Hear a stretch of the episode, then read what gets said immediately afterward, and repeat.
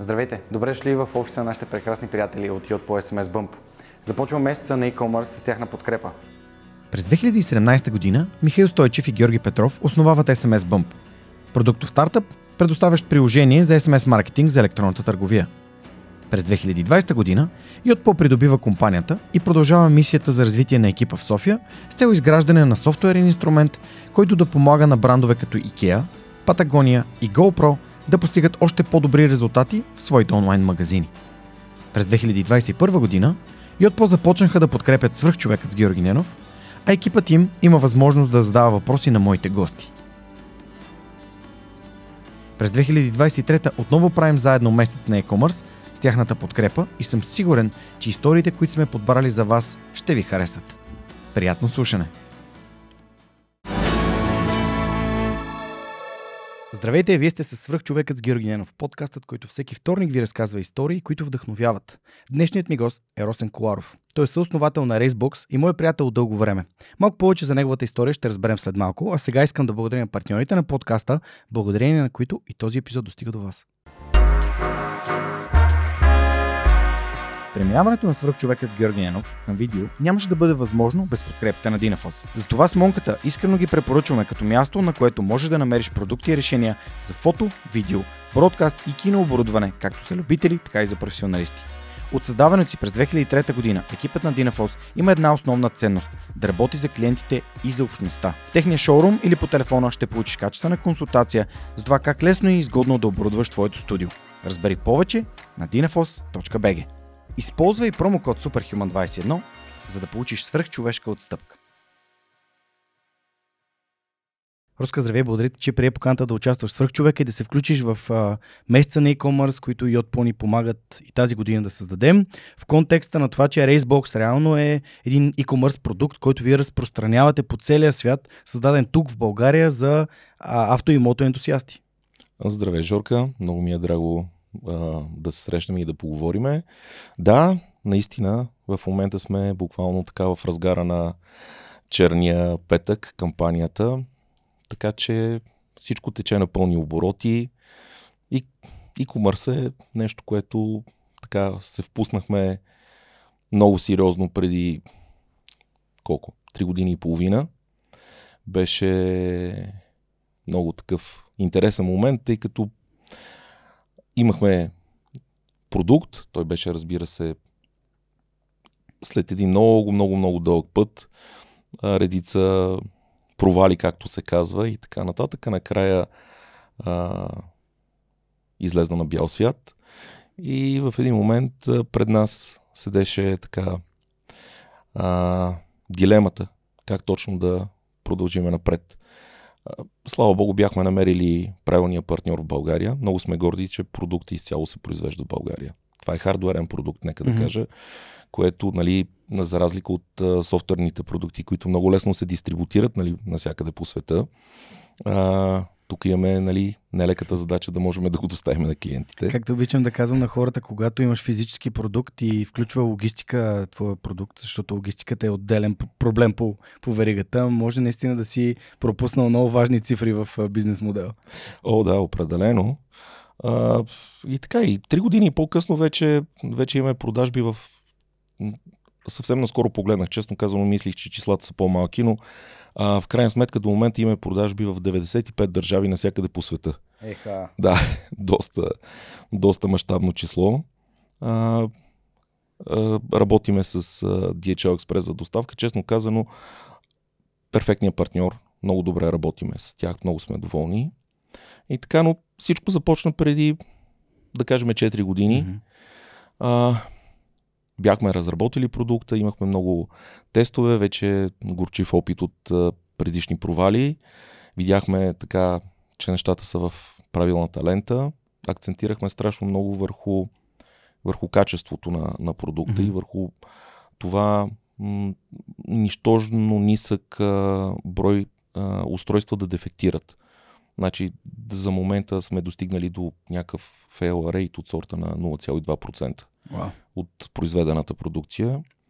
А, разбира се, нали, това е с, с много тестове, проверки mm-hmm. а, в завода. Както казах, произвежда се в България. Горди сме с това, защото напоследък виждаме, че от всякъде ни заливат продукти, които са основно Китай. То е логично. То е логично. В крайна сметка това е работилницата на света и, и там е много по, по-лесно да, да, да го произведеш и по-ефтино. А, голямия проблем е, че много често се получава объркване в комуникацията. Китайците са една интересна нация, те никога не казват не. Те винаги казват да, няма проблем, yes sir, нали, така нататък. Е. И много често се получава, нали, ти си поръчваш нали, жираф, получаваш магаре, но фактите са такива. Така че напреднахме в един момент. А, бяхме подсигурили всичко. Производство, казахме, стартираме с една първа серия от 500 устройства. А, към днешна дата имаме продадени над 35 000 устройства навсякъде по света. И понеже бяхме уточнили целият производствен а, цикъл, всичките неща и така нататък, в един момент а, така с колегите много обсъждахме идеята, че хубаво би било да направим една кампания в Kickstarter, нали, mm-hmm. може би най-известната mm-hmm. платформа за краудфандинг в света. А, нямахме никакъв опит тогава. Отворихме, погледнахме, казахме и всичко супер, ама те поддържат 15 държави, а България не беше сред тях, както се сещаш. А, трябваше да вземем бързо решение да реагираме с наши приятели от Штатите. Регистрирахме една компания набързо и започнахме да работиме. Направихме кампанията най-вече с концепцията да я ползваме като пиар, а не толкова като а, място за на, набиране на тези средства. И целта я постигнахме за под 24 часа. Първата кампания ни беше сравнително така сравнително не толкова мащабна, защото беше пряко свързана. След това установихме, че всичко е пряко свързано с рекламния бюджет. Тоест, ако ти не си си предвидил едни 30-35% от прихода ти да го харчиш за реклама, нищо не се получава. Mm-hmm. И понеже нали, си говорим за e-commerce, нали, в годините установихме, че това са числата. Няма как да стане по друг начин. И, и тогава, да, приключихме кампанията, тя беше успешна, събрахме по спомен 45 000 долара, което не беше нашата основна цел, нали, толкова, но една successful mm. кампания а, разпространихме, изпратихме устройствата, всичко беше окей. okay. И така, след което а, установихме... Да, да не разказваме цялата история да, на Racebox. Ти даде някаква много готино така а, я описа откъде сте тръгнали, да. но ще влезем в дълбочина след мъничко. Добре. Кажи ми какъв е продукта, защото съм сигурен, че има хора, които ни слушат и казват, ама какво точно правят, какво точно правят? Опиши продукта на Racebox. А, добре, окей. А... Те, вие имате три. Ние имаме три продукта, Така че да. опиши първия продукт и другите два и после ще се върнем назад във времето и ще минем стъпка по стъпка да, да, всичко. А, серията Racebox, това са GPS Data Logger.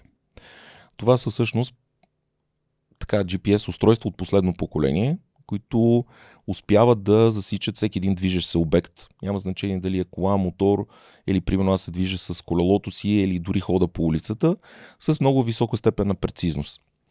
И съответно тези телеметрични данни, нека да ги наречем, въпреки че не е правилна думата телеметрия, тъй като тя се използва за дистанционно предаване на данни, но тези данни от тези сензори ги записваме, съхраняваме ги и в последствие могат да бъдат анализирани. А, както казах, ние в годините сме ни петрохет хора, нали, такива с бензин в кръвта, а, поради едно или друго стечение на обстоятелствата и стигнахме до извода, че а, вече сме 21 век ясно е, че устройствата трябва да бъдат супер френдли, трябва да бъдат много social, трябва да имат мобилна апликация задължително, т.е. без всичките тези неща не става.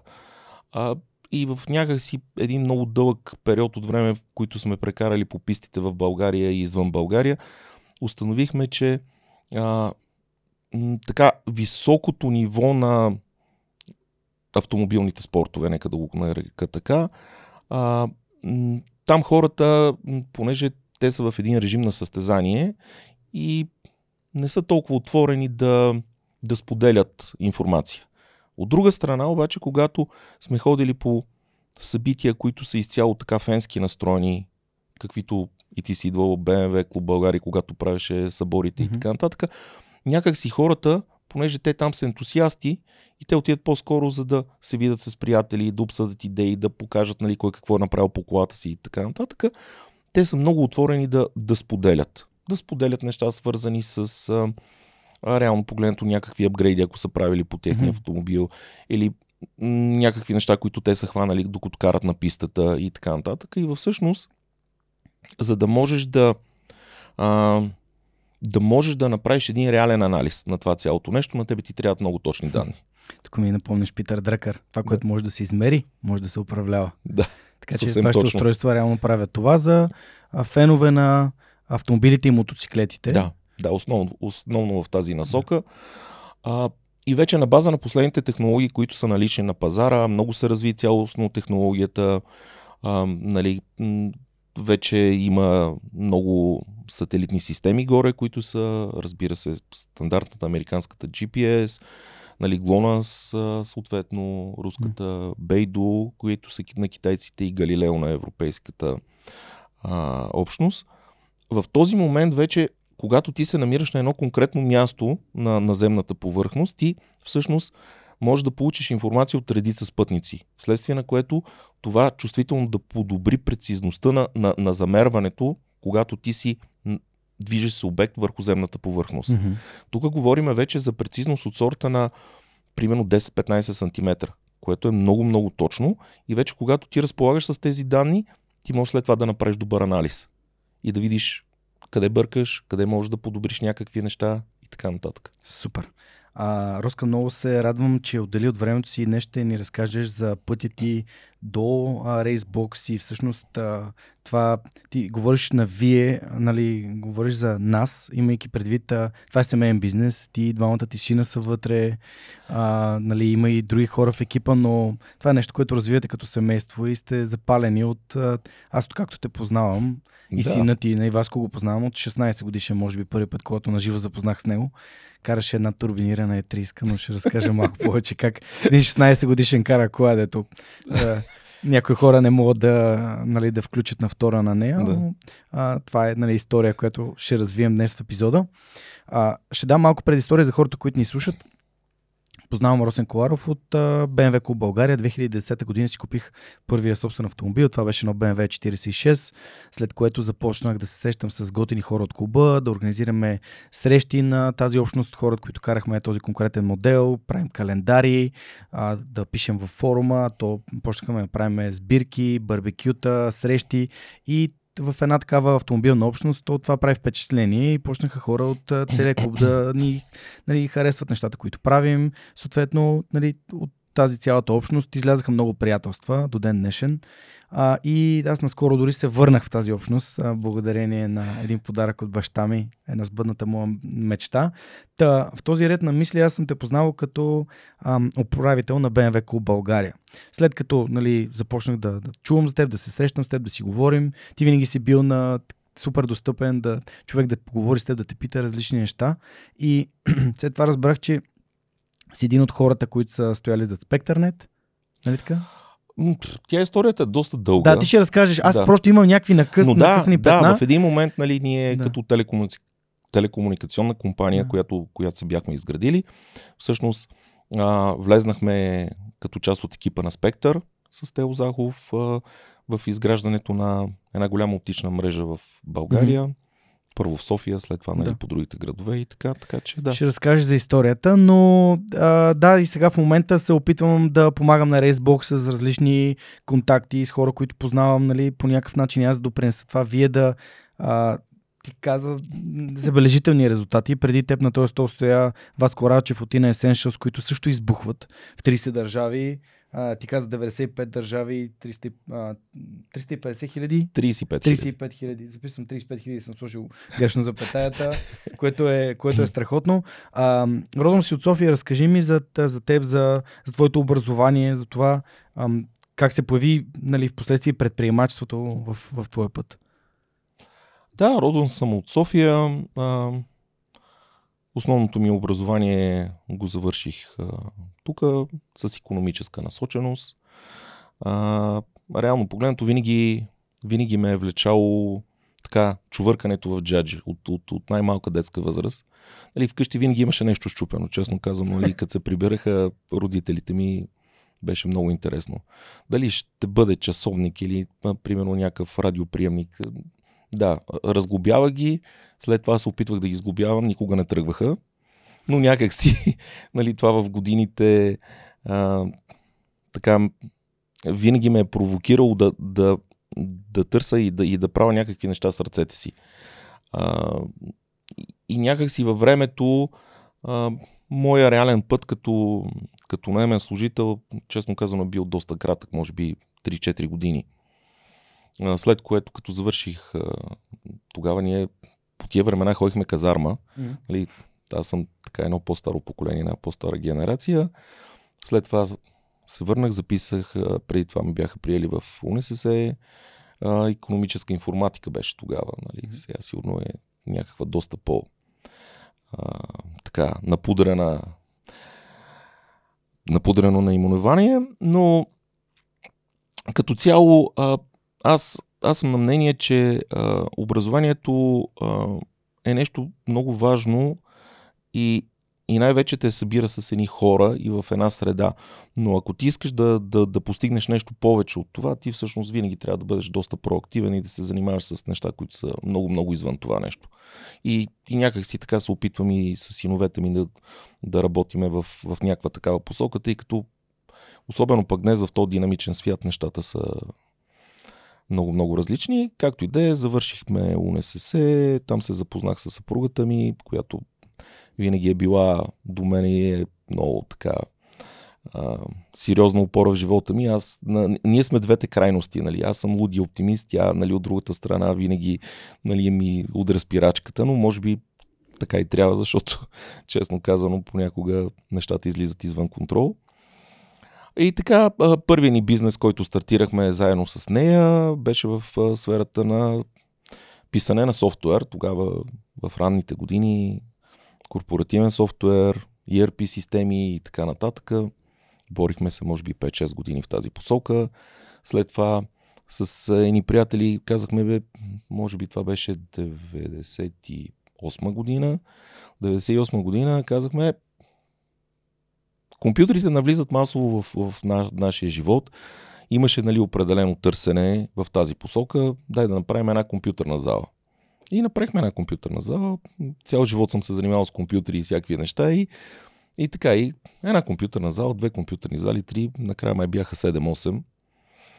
Така че изкарахме и там. Кои компютърни зали? А, Сан Марино, една mm-hmm. верига, която имаше и в Стара Загора и тук. Имах в Хаджи Димитър една първа зала там с едни приятели.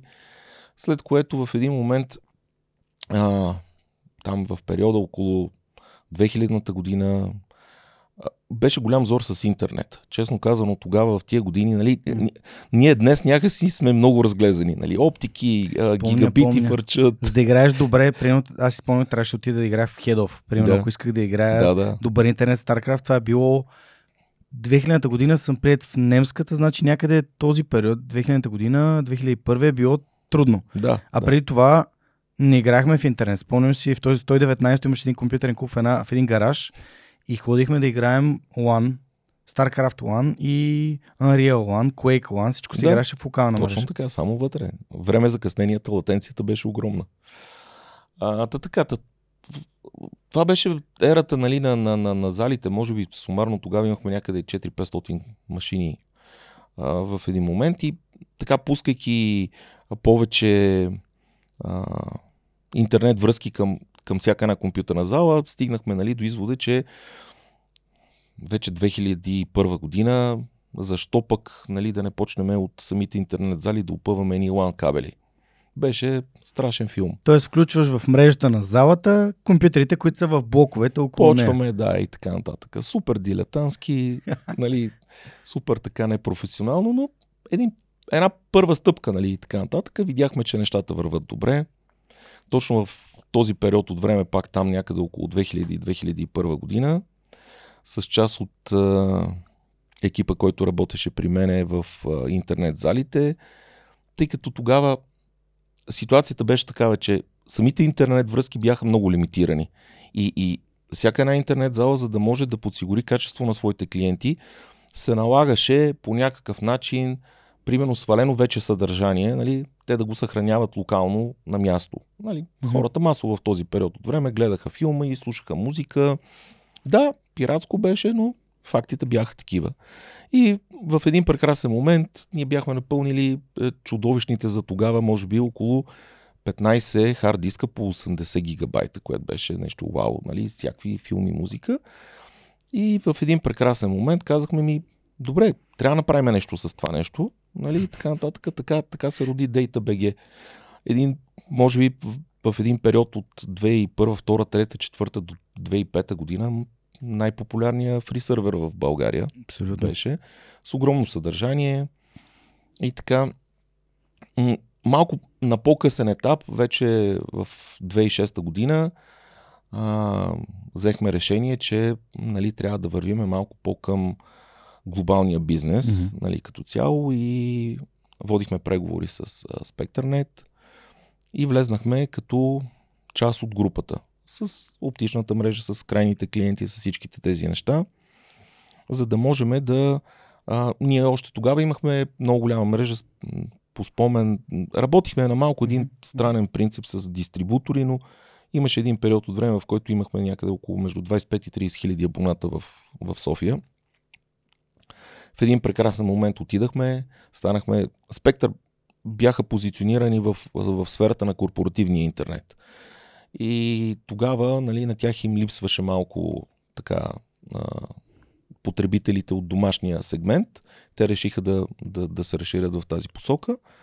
И 2007 година с Тео Захов ходи, ходихме в, в Китай. Много преди това, нали, около 2005 ние поручвахме основно пон технологията, за да можем да вече да изграждаме оптични мрежи от друго поколение, по което вече да има по-голямо качество, а, съвсем, други, съвсем други нива. Но само да отворя една скоба назад, нали, аз мятам, че в, в този един момент м, наличието на, на страшно много фри сървери, които бяха в периода 2002, 3, 4, 5 Мгм. година, а, те водиха след себе си необходимостта от, от много голям трафик в, в домашното потребление. И в един момент почти всички интернет доставчици се наложи, искат не искат, да инвестират страшно много пари, за да качат а, пропускливостта на, на, на техните мрежи. Да изградат нови оптични връзки, да, да, да се сложи опорно мрежово оборудване, рутери, свичове и така нататък от следващото поколение. И всъщност това беше момента, в който изведнъж България някак си изгря на а, световния небосклон на, на домашния интернет. Ние имаше един период, ние бяхме в топ 3. Нали? От една страна... Топ нали, 3 от към какво? Скорост на сваляне. Скорост на домашен интернет, да. А, в, в един момент, нали, да, най-вероятно а, любимците на а, които държат правата за софтуер, за филми и така нататък, няма да бъдат хепи от това. Но, но това според мен беше периода, в който се, се зароди едно цяло поколение нали, от млади хора, Мгм. които от една страна имаха вкъщи много високоскоростен интернет, който им даде възможност за едно много сериозно развитие. От втора страна имаха достъп до едно съдържание, което те можеха да, да се обучават върху него. Дали това ще бъдат а, програми, дали ще бъдат операционни системи или някакви други неща, няма значение. И аз мятам, че настоящия етап днес, в а, този момент, в който сме, немалко се дължи на това нещо, което се случи тогава. Достъп до ресурси, които Достъп до ресурси, достъп пиратско до интернет. потребяване, но... Не, да, не. А, а, пиратското съдържание водеше след себе си високоскоростния интернет. Нека да го кажа така. Да. И високоскоростният интернет в крайна сметка в един момент се появи в домовете на хората. Нали, аз имах приятели в Германия, в Австрия, къде ли не. И нали, аз като им кажа, че вкъщи имам 10 мегабита, те «А, чакай сега, нали, 10 килобита или какво, нали, вика, нещо си се объркал. Викам, не, не, не, човек. Нали, 10, нали, примерно имаше нали, места, където такой. И, и тия числа непрекъснато растяха. А, и това от една страна се получи благодарение на множеството малки фирми, които започнаха да изграждат кварталните ланове. От друга страна се получи на база на това, че едни мастодонти като БТК в тези години си казаха, о, ние няма да дадем достъп до каналната мрежа на голямите телекоми като Спектър, като Orbitel и като другите играчи на пазара. И някакси в този момент всички малки фирми успяха много сериозно да навлезнат. Да, интернета не беше с необходимото качество. Да, при първата буря, нали, смисъл изгаряха сумати свичове, респективно интернета спираше, но от друга страна, нали, съответно ти сваляш в къщи с 2 мегабайта в секунда, което беше за тия години вау. Да, защото съм, аз съм работил с модем. Спомням си много Да. ясно как се сваляха песни с модеми. О, да. Първо се слагаха софтуери, които могат да ти свалят MP3 част по част, затова ако спре интернета да можеш да си продължи от там, където е. да. Защото иначе, ако просто я пуснеш с, стандартния даунлоад на Windows Explorer, в момента в който интернета спре, връзката прекъсва и тотално спира и трябва наново. И това е само за MP3. Нали? Да. Какво остава за по-големи файлове? А, спомням си там Free Technolink, Free BallBG, всички там Да. тия търсачки, аз също съм ги ползвам. Вярвам, че много хора са ги ползвали и това е било дос, достъп до неща, които ние нямахме. Нали? Нямаше Netflix, нямаше такива, а, такива неща. А, Win, Winamp, WinRAR, всички тия софтуери Да. са, били, са били сваляни. Да, RC, Мирката и всички останали неща, нали, комуникации.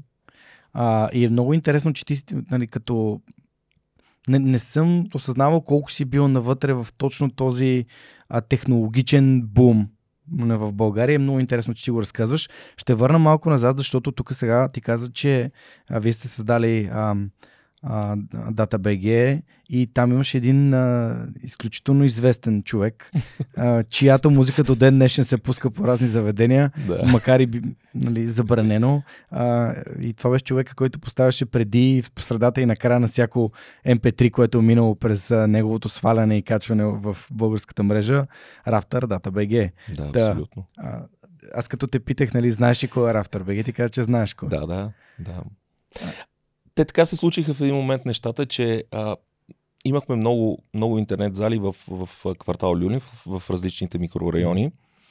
И както ти казах, кога взех, така, отварям една скоба, защото нали, за мен това беше наистина един преломен момент. А, кога взехме решение аз и екипа нали, да, да, да, да развиваме нещата в областта на, на домашните мрежи на високоскоростния интернет? Може би имахме вече година, година и малко зад гърба си нали, с интернет залите в а, квартал Люлин. И един ден пристига една майка и казва, господине, вие ли сте собственик? И аз така викам, и аз съм сигурно, викам, да, не изглежда, нали, надали ще ме бие, нали, и така нататък. И тя каза, аз искам да ви стисна ръката. И аз викам, добре, да, само кажете защо, нали. И тя казва, аз имам двама сина, нали, съответно, в момента, в който те нали, бяха нон-стоп в залите, нали, левче на единия, левче на другия, по 2 часа, по 3 часа, вика, не издържах. Вика, в момента, в който пуснахте нали, домашната мрежа, те си седат вкъщи вече, не ги мисля, на компютъра, играят, свалят филми, музика, всичко и така нататък. И вика, и аз плащам, примерно, там не си спомням, първата ни услуга беше, примерно, може би 40 лева. И казва, вика, аз съм най-щастливият човек на света.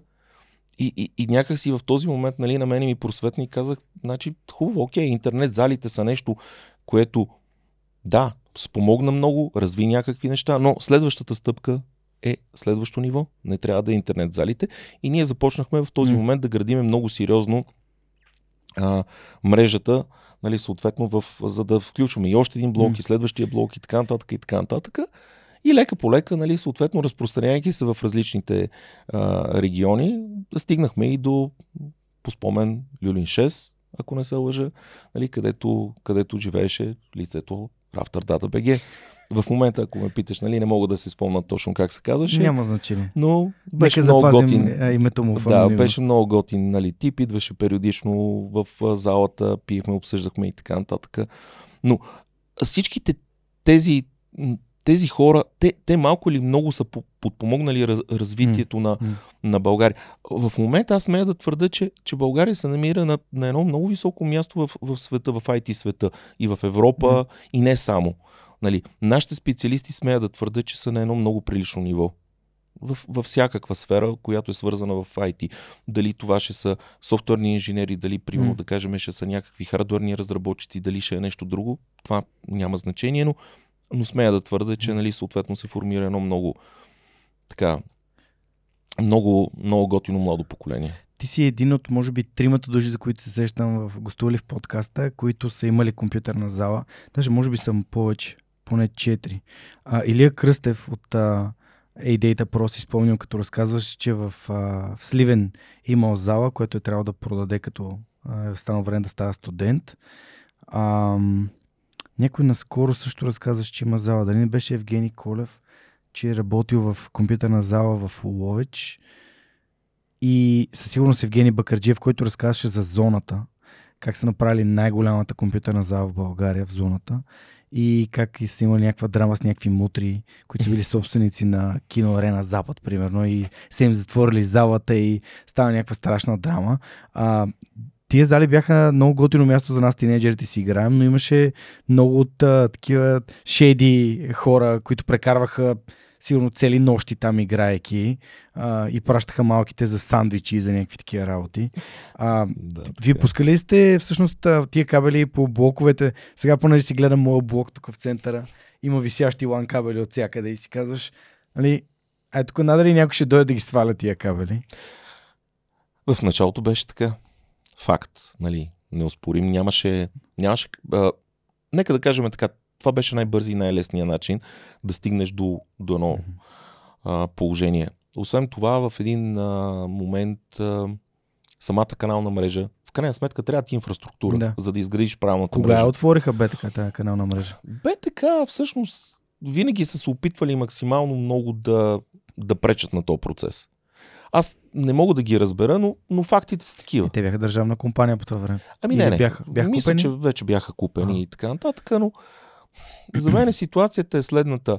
А, в, в един прекрасен момент, включително и, и столична общи, община на а, извади редица нормативни актове, разпоредби, с които а, голяма част от фирмите а, трябваше да демонтират своите мрежи и така нататък, но цялият този процес а, с кабелджийството премина през някакви фази на укрупнение и точно тук, както нали, много често се случва, някой с малка зала закачил съседните нали, няколко блокчета и така нататък, беше удобно, защото клиентите отиват, плащат му на място, той, т.е. той има някаква оптимизация на бизнеса, но в един момент, когато се затвори тази зала или нещо от сорта стане, което, което спре бизнеса, или лека по лека, когато се появи по-квалитетен доставчик, който предлага по-гарантирана свързаност, която не прекъсва вече и така. Нататък вече самите клиенти започват една миграция от малкото ланче, което е 5-6 блока към по-голямото. И в един прекрасен момент се получава така, че конкретният собственик на тази мрежа, той или приключва с този бизнес, или фалира, или нещо друго, и той, той няма потенциал дори да, дори да има огромното желание да отиде да дем- демонтира всичките тези а, FTP, OTP кабели в повечето Мгм. случаи и така нататък. Така че а, огромната част от тези кабели, които и ти виждаш, и аз виждам ежедневно, а, реално са абсолютно неизползваеми. За мен е най-вероятно, може би 97-8% от всички въздушни кабели в момента в града са абсолютно неизползваеми. Мгм. Те са едно наследство. Да, а, така е. Истори... А, разказват ни истории за когато моите приятели се шегуваха с мен, че мой интернет влизаше през прозореца и беше вързан на ореха. Го бяха кръстили орехче.net. Да, да, да. И О. винаги играем примерно някаква дота и почне някаква буря, то в Софийски примерно летни бури. да, да, да. И само се чува гърмене и краси, примерно, или Сашо казват. Очаквайте сега на Гошко да му спре нето. да, да. Е, ние сме някаква супер заплетена игра. Аз, Не, това се случи Има 2005, безкрайно 6, много 7, такива. примерно. Да, да, това, това беше. Да. 2002-2003, понеже а, нали, горе по покривите, по, по таванските помещения опъвахме кабелите и, и няма да забравя един клиент беше пуснал нали, едно клипче беше снимал отзад FTP кабел, който му влиза в компютъра, нали, понеже той горе е на, на върха на блока и вятъра го духа непрекъснато, нали, ва- вали дъжд и отдолу от кабела капе вода. И той вика, а, вика, освен вика интернет ми доставят, вика и вода вече, вика, нали, смисъл. така че беше, нали, много... Добре, Роска, аз искам да. Да. те питам за бизнес модела и всъщност как влизаш това предприемач, как се решаваш да правиш, да правиш бизнес. А и другото, което ми стана интересно, обясни ни технологията на внос на интернет. Откъде идва интернета? Кой го, а, кой го доставя в България? По какъв начин и как се преразпределя през различните доставчици? Поне тогава, когато вие сте били. А, добре, окей. Сега как, как реших да стана предприемач? Ми, Дай оттам, после ще кажем Да. другото. според мен е човек, човек трябва да го има някакси отвътре. Нали, поне в тези години, когато най-вероятно аз съм го взел това решение, а това е било, да кажем, 95-та година, т.е. доста, доста назад във времето. Някак си специално нали, в моя случай е, че аз винаги, винаги искам да опитам. Нали, как беше една приказка? Нали, не, не, не е проблем да се провериш, да, да се провалиш, проблем е да не опиташ. И, и така лека по лека, първа стъпка, втора стъпка, безкрайно, нали, провалял съм се в, в безкрайно много неща. А,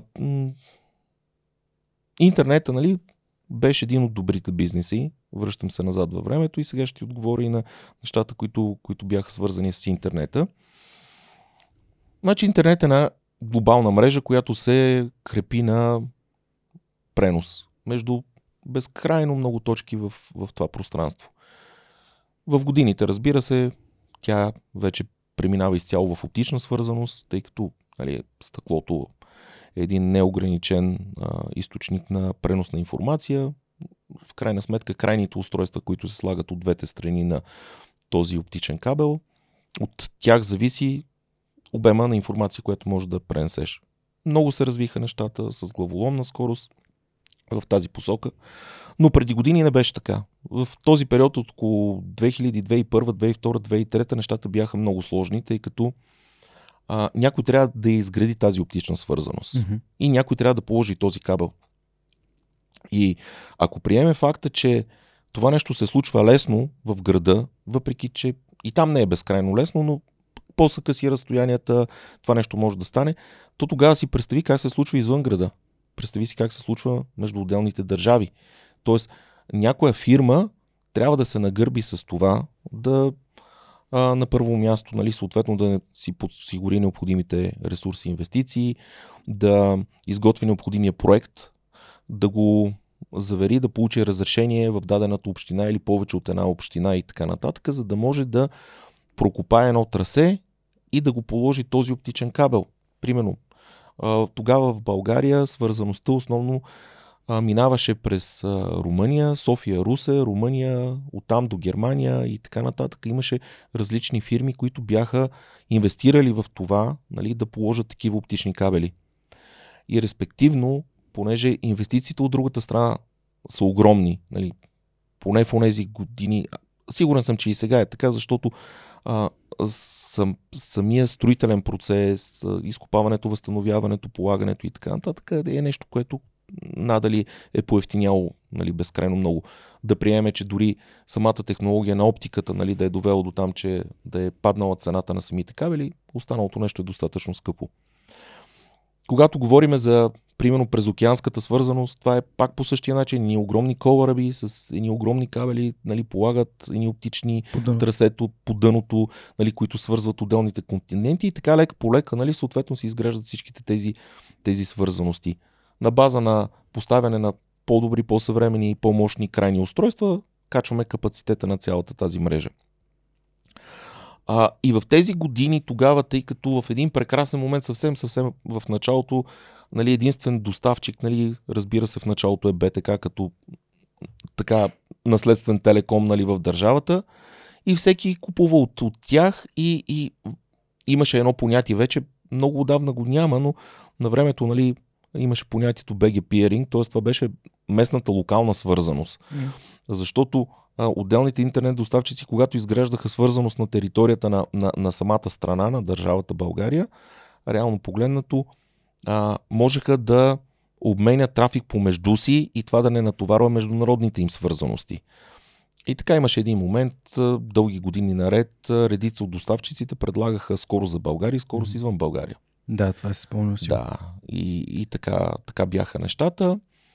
Там също нали, тези фри сървери потикнаха много развитието на този местния, местния български пиринг, защото а, всеки един от доставчиците а, малко или много м- наличието в неговата мрежа на м- някакъв сървер с а, голямо съдържание водеше до това, че връзките към него се натоварваха и на него му се налагаше той непрекъснато да инвестира и да качва капацитети, да апгрейдва мегабити, там да се върви на гигабити и така нататък и така нататък. Така че а, наличието на, на съдържание след себе си води до необходимостта от апгрейдване на капацитетите на мрежите.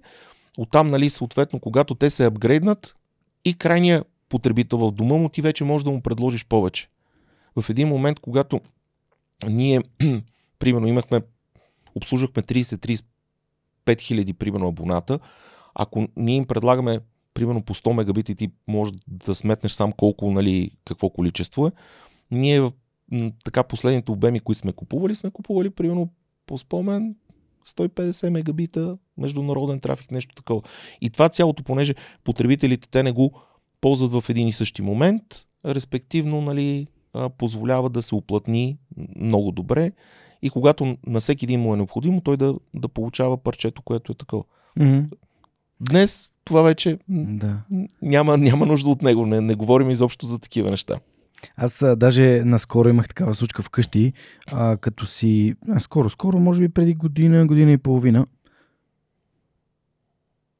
Миналата коледа. Аз спомням се, защото тогава ми дойде новия телефон. И седя в коридора и съм си пуснал примерно 75 мегабита на, на MTEL. На едно, да. пардон. А, и съм си пуснал Wi-Fi мрежата и си пускам speedtest.net, нали, да видя каква е скоростта на телефона ми. И пускам и примерно излиза 10 мегабита на телефона, нещо такова. 10, 20, 10, 20. Си я да видя колко е 5G. И го спирам Wi-Fi, включвам 5G мрежата и цъкам наново. 60. И аз съм такъв, а, аз за какво да ползвам Wi-Fi вече? За какво ми е? Нямам нужда от него. Абсолютно. Имам нужда само навсякъде да има 5G мрежа, която мога да си ползвам, да, да си да. ползвам устройството. Фактите да, са така. Бих те питал нали, на къде отива тази индустрия, но ти вече не си толкова в Разбира нея, но имаш има... някаква идея на посоката. Вече, вече говорим за следващото поколение, 6G и така нататък. Там основният, според мен, преломен момент в тази индустрия беше когато аз си мисля, че някъде в периода 2008, 2009, 2010 а, имаше един огромен натиск не само върху българските телекоми, разбира се, върху насякъде по света, най-вече мобилните, с дейта трафика. Тъй като преди това, а, като цяло, а, цялата тази мобилна технология, тя е възникнала като, като концепция за пренос на глас. Mm-hmm. И респективно, нали, а, там се целеше много сериозно гарантиране на, тези, на, на този вид услуга и беше безкрайно скъпо, наистина безкрайно скъпо да пренасяш дейта трафик върху нали, тази мрежа, която тя е създадена да пренася глас. Изведнъж дейта трафика нали, много увеличи самия трафик и, и, и в крайна сметка тези, тези мрежи станаха доста, доста тясни.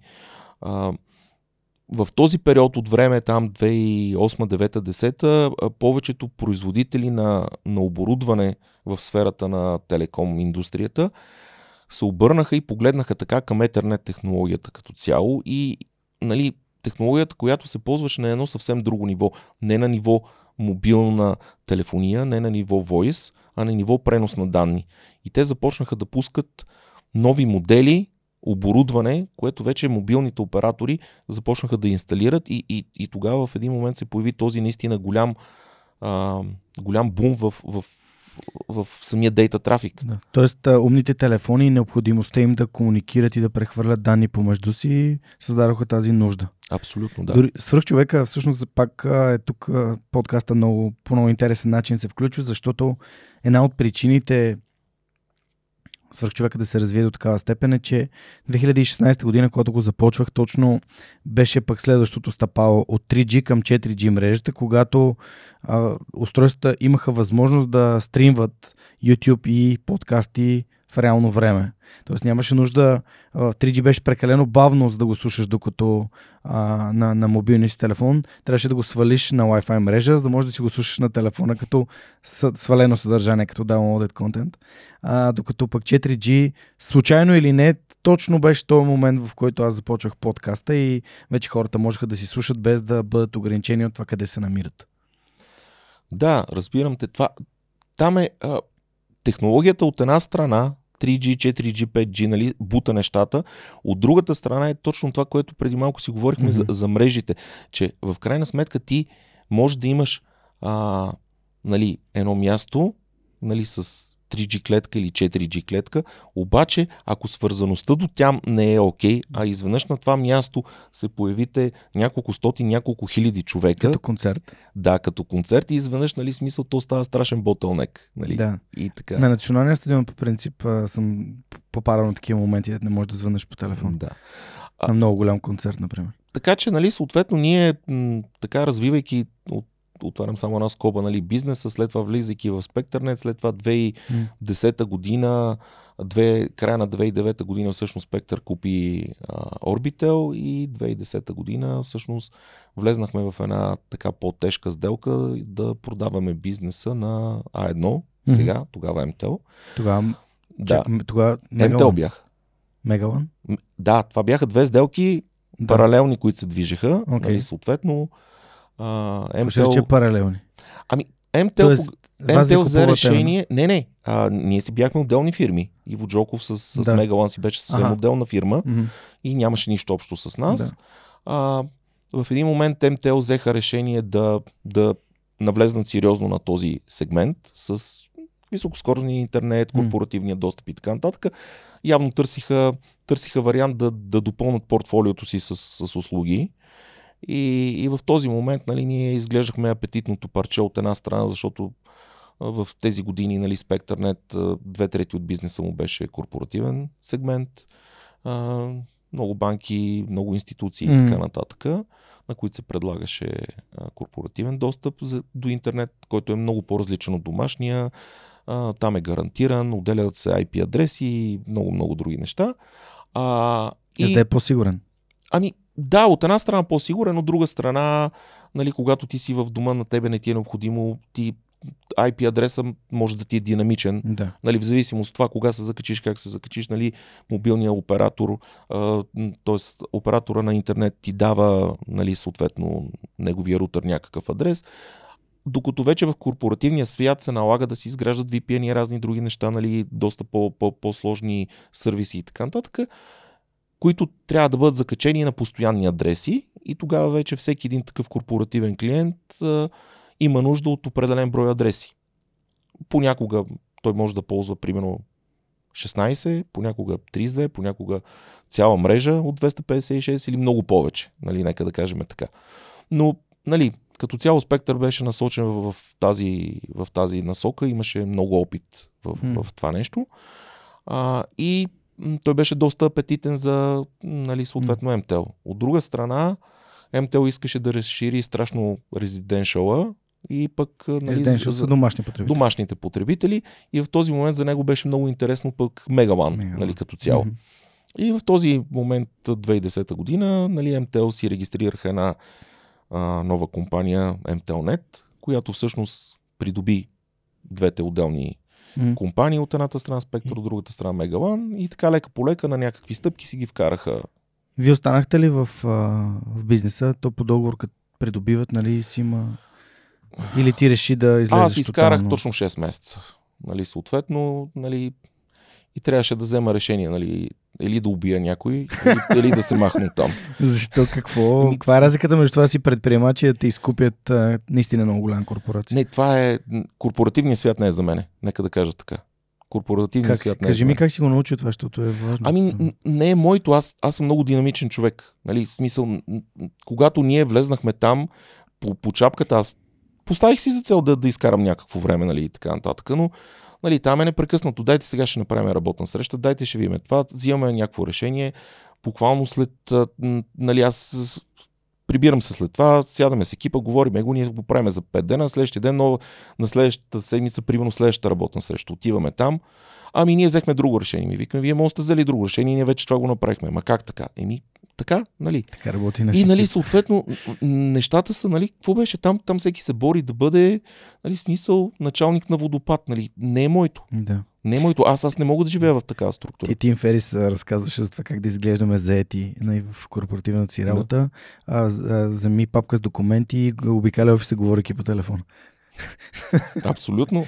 Човек, все едно, мога да говоря, нали, много Да. такива, нали, буквално някакви... Не, но си, аз те питах, защото да. исках да разбера Да.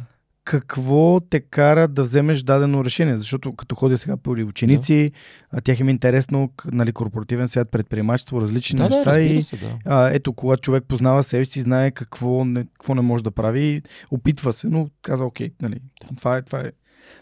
Добре, Аз в- съм убеден, че има, има хора, които живеят прекрасно в този корпоративен свят. Нали? Просто аз не съм Да. от тях. А, там някъде в тези години а, подозирам, че нали, ти си го, сигурно си го носил в себе си това, а, то бензин в кръвта. А, и трябва да ми разкажеш как се появяват и, и, и това хоби, което реално в момента е това, което движи а, новия бизнес, нали, Racebox напред. А, Васко знам, че също има доста успешна картинг кариера. А, твоя син, а, големият ти син, Алекс Да. малкия. А, и всъщност ам, аз не знам кога влизаш в а, BMW клуба, нали? Просто дай малко, Да. малко бензин. Добре. Някак си винаги съм се опитвал да бъда и, и доста активен в някакви други дейности, които са извън бизнеса. И, и така се стигна до момента с BMW клуба, нали, преди много години. А, а, реално погледнато, родителите ми са в семейството ми, никога сме нямали автомобил. А, и аз на буквално като направих 18 години, в момента в който можех, казах, ще изкарам нали, книжка, записах шофьорските курсове, изкарах, нали, винаги ми е било нали, тази техника много интересна. Войчо ми имаше сервис. Бях си взел, примерно, първата кола беше някаква застава, ужасно нещо. да, но, но тя се чупеше много и, нали, примерно, Войчо ми казваше, окей, няма проблем, ела, аз ти казвам какво да правиш, ти ще го правиш, нали, няма ти взема пари, нали, и така нататък. Отивах, запретвах ръкави, цапах се до, до къде ли не. И, и така, нали, стъпка по стъпка, нали, беше ми много интересно цялата тази техника, автомобилната. А, две и... не знам, може би първа година, беше много интересен момент, защото карах някакви всякакви коли са минавали през ръцете ми. И в един прекрасен момент нещо сме си оговорили, някаква почивка по спомен на морето или вече не си спомням. И поредната кола се щупи за поредния път. Вече бях така избеснял максимално. И напред-назад, напред-назад, от един приятел отидах и, и си взех нали, едно BMW 5 серия, е 39, 520, ясно ти е умрял кон, нали, и така нататък, но BMW, нали, Коя година? и това е, аз го купих примерно 2001, а пък то беше 90-та година, 11 годишна кола, нали? Не, 39-ка? 39-ка, не, не, не 90-та, 95-та. Те са от де- м, 90, те 39-ката е 97 за Добре, са първите окей, модели. зна, значи Почти е било нова е била. Добре, 4 годишна, нали, някаква такава, да. И някак си в един прекрасен момент казах, това е моята марка. И да, знаеш, тя тази марка, нали, Тя или залепва с теб, или Да, не е твоето нещо. Да, държи в себе си страшно много хейт, нали, непрекъснато нали, гледаме и по новините и така нататък, кой е виновен оня с БМВ-то, нали, наслоени много такива Предразсъдъци. предразсъдици, но станаха така нещата. Бях доста активен, смених няколко а, автомобила от тази марка и може би в периода 2004-2005 година започнах така доста дейно да посещавам седмичните сбирки на клуба, които бяха. Те тогава по тази... На екото май. на екото на България. екото България. На екото на България беше, да. Едни а, фантастични години бяха. В крайна сметка, В 12-ти клас един от най-добрите ми приятели, Ванката, си смени голфа. Той караше един голф, 2, а, голф 3 GTI. 150 коня беше и го смени с червено E36 купе, като от а, преследването с Чарли Шин. вау. И аз като скачих на тази кола, викам, леле, гати колата. И си спомням, бяхме дошли на, на екото на една от, една от срещите и той ми даде да го карам. Да. Аз сега, това, това, връщам се към първото ми каране на БМВ.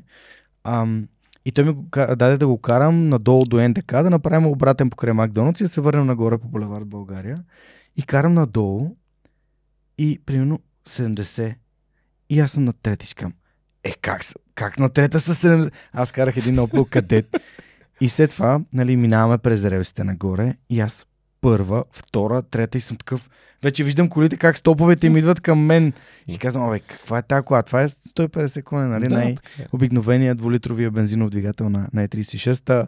Върна, върнаме към а, първото ми... Аз, това е реално първото ми каране на BMW. Да, да, разбирам те прекрасно. И така, и в един момент, нали, много дълги години бях там. Ходихме страхотни хора. От, в този период от време познавам безкрайно много. Нали, до ден днешен поддържаме приятелства и така нататък. Влезнах в, в тази сфера, ако не се лъжа, 2, може би 2006-2007, някъде в този период от време. А, понеже бях много активен и по сбирките и така нататък, ме набутаха нали, да стана част от управителния съвет, след това нали, да бъда и председател. Винаги съм се опитвал нали, да, нещо, до което се докосна, да, да го направя по-добро и да го разширя и да го направя по-голямо. А, а това нещо може да стане само нали, чрез правилния екип, ти сам знаеш. Нали. Човек сам за никъде не е. И, и в един момент така се завъртяха нещата, че когато отидахме, те бяха ни много готини сбирки, съборите националните бяха ни а, така много хубави събития от по максимум 200 човека до 250-300, събираха се Тясно семейно събитие. хотели. Да. А, и аз казах, Като, момчета, като една по-малко по-голяма сватба. да. А, викам, защо не се опитаме да направим нещо по-различно, нещо по-голямо? И така, в началото имаше много голям отпор. А, ама сега ние тук, ние си се познаваме всички, защо да го правим? И викам, защото нали, най-вероятно в, нали, в България има редица фенове на марката и, и по някакъв начин да се опитаме да, да стигнем до тях, да, да обмениме мисли и идеи.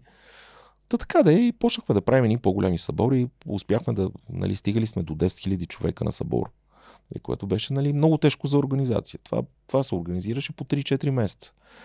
Да, за съжаление, нали, сме наясно, че в България единственото място тогава беше, то не, че днес има нещо Драко. по-различно, да пистата Писта в Калуяново. Калуяново. И така, след това сме го правили няколко пъти на Международния панаир в Пловдив, но Мгм. това бяха ни прекрасни години, в които така а, бутахме, развивахме тази общност и тя се увеличи наистина много. Тя стана много голяма.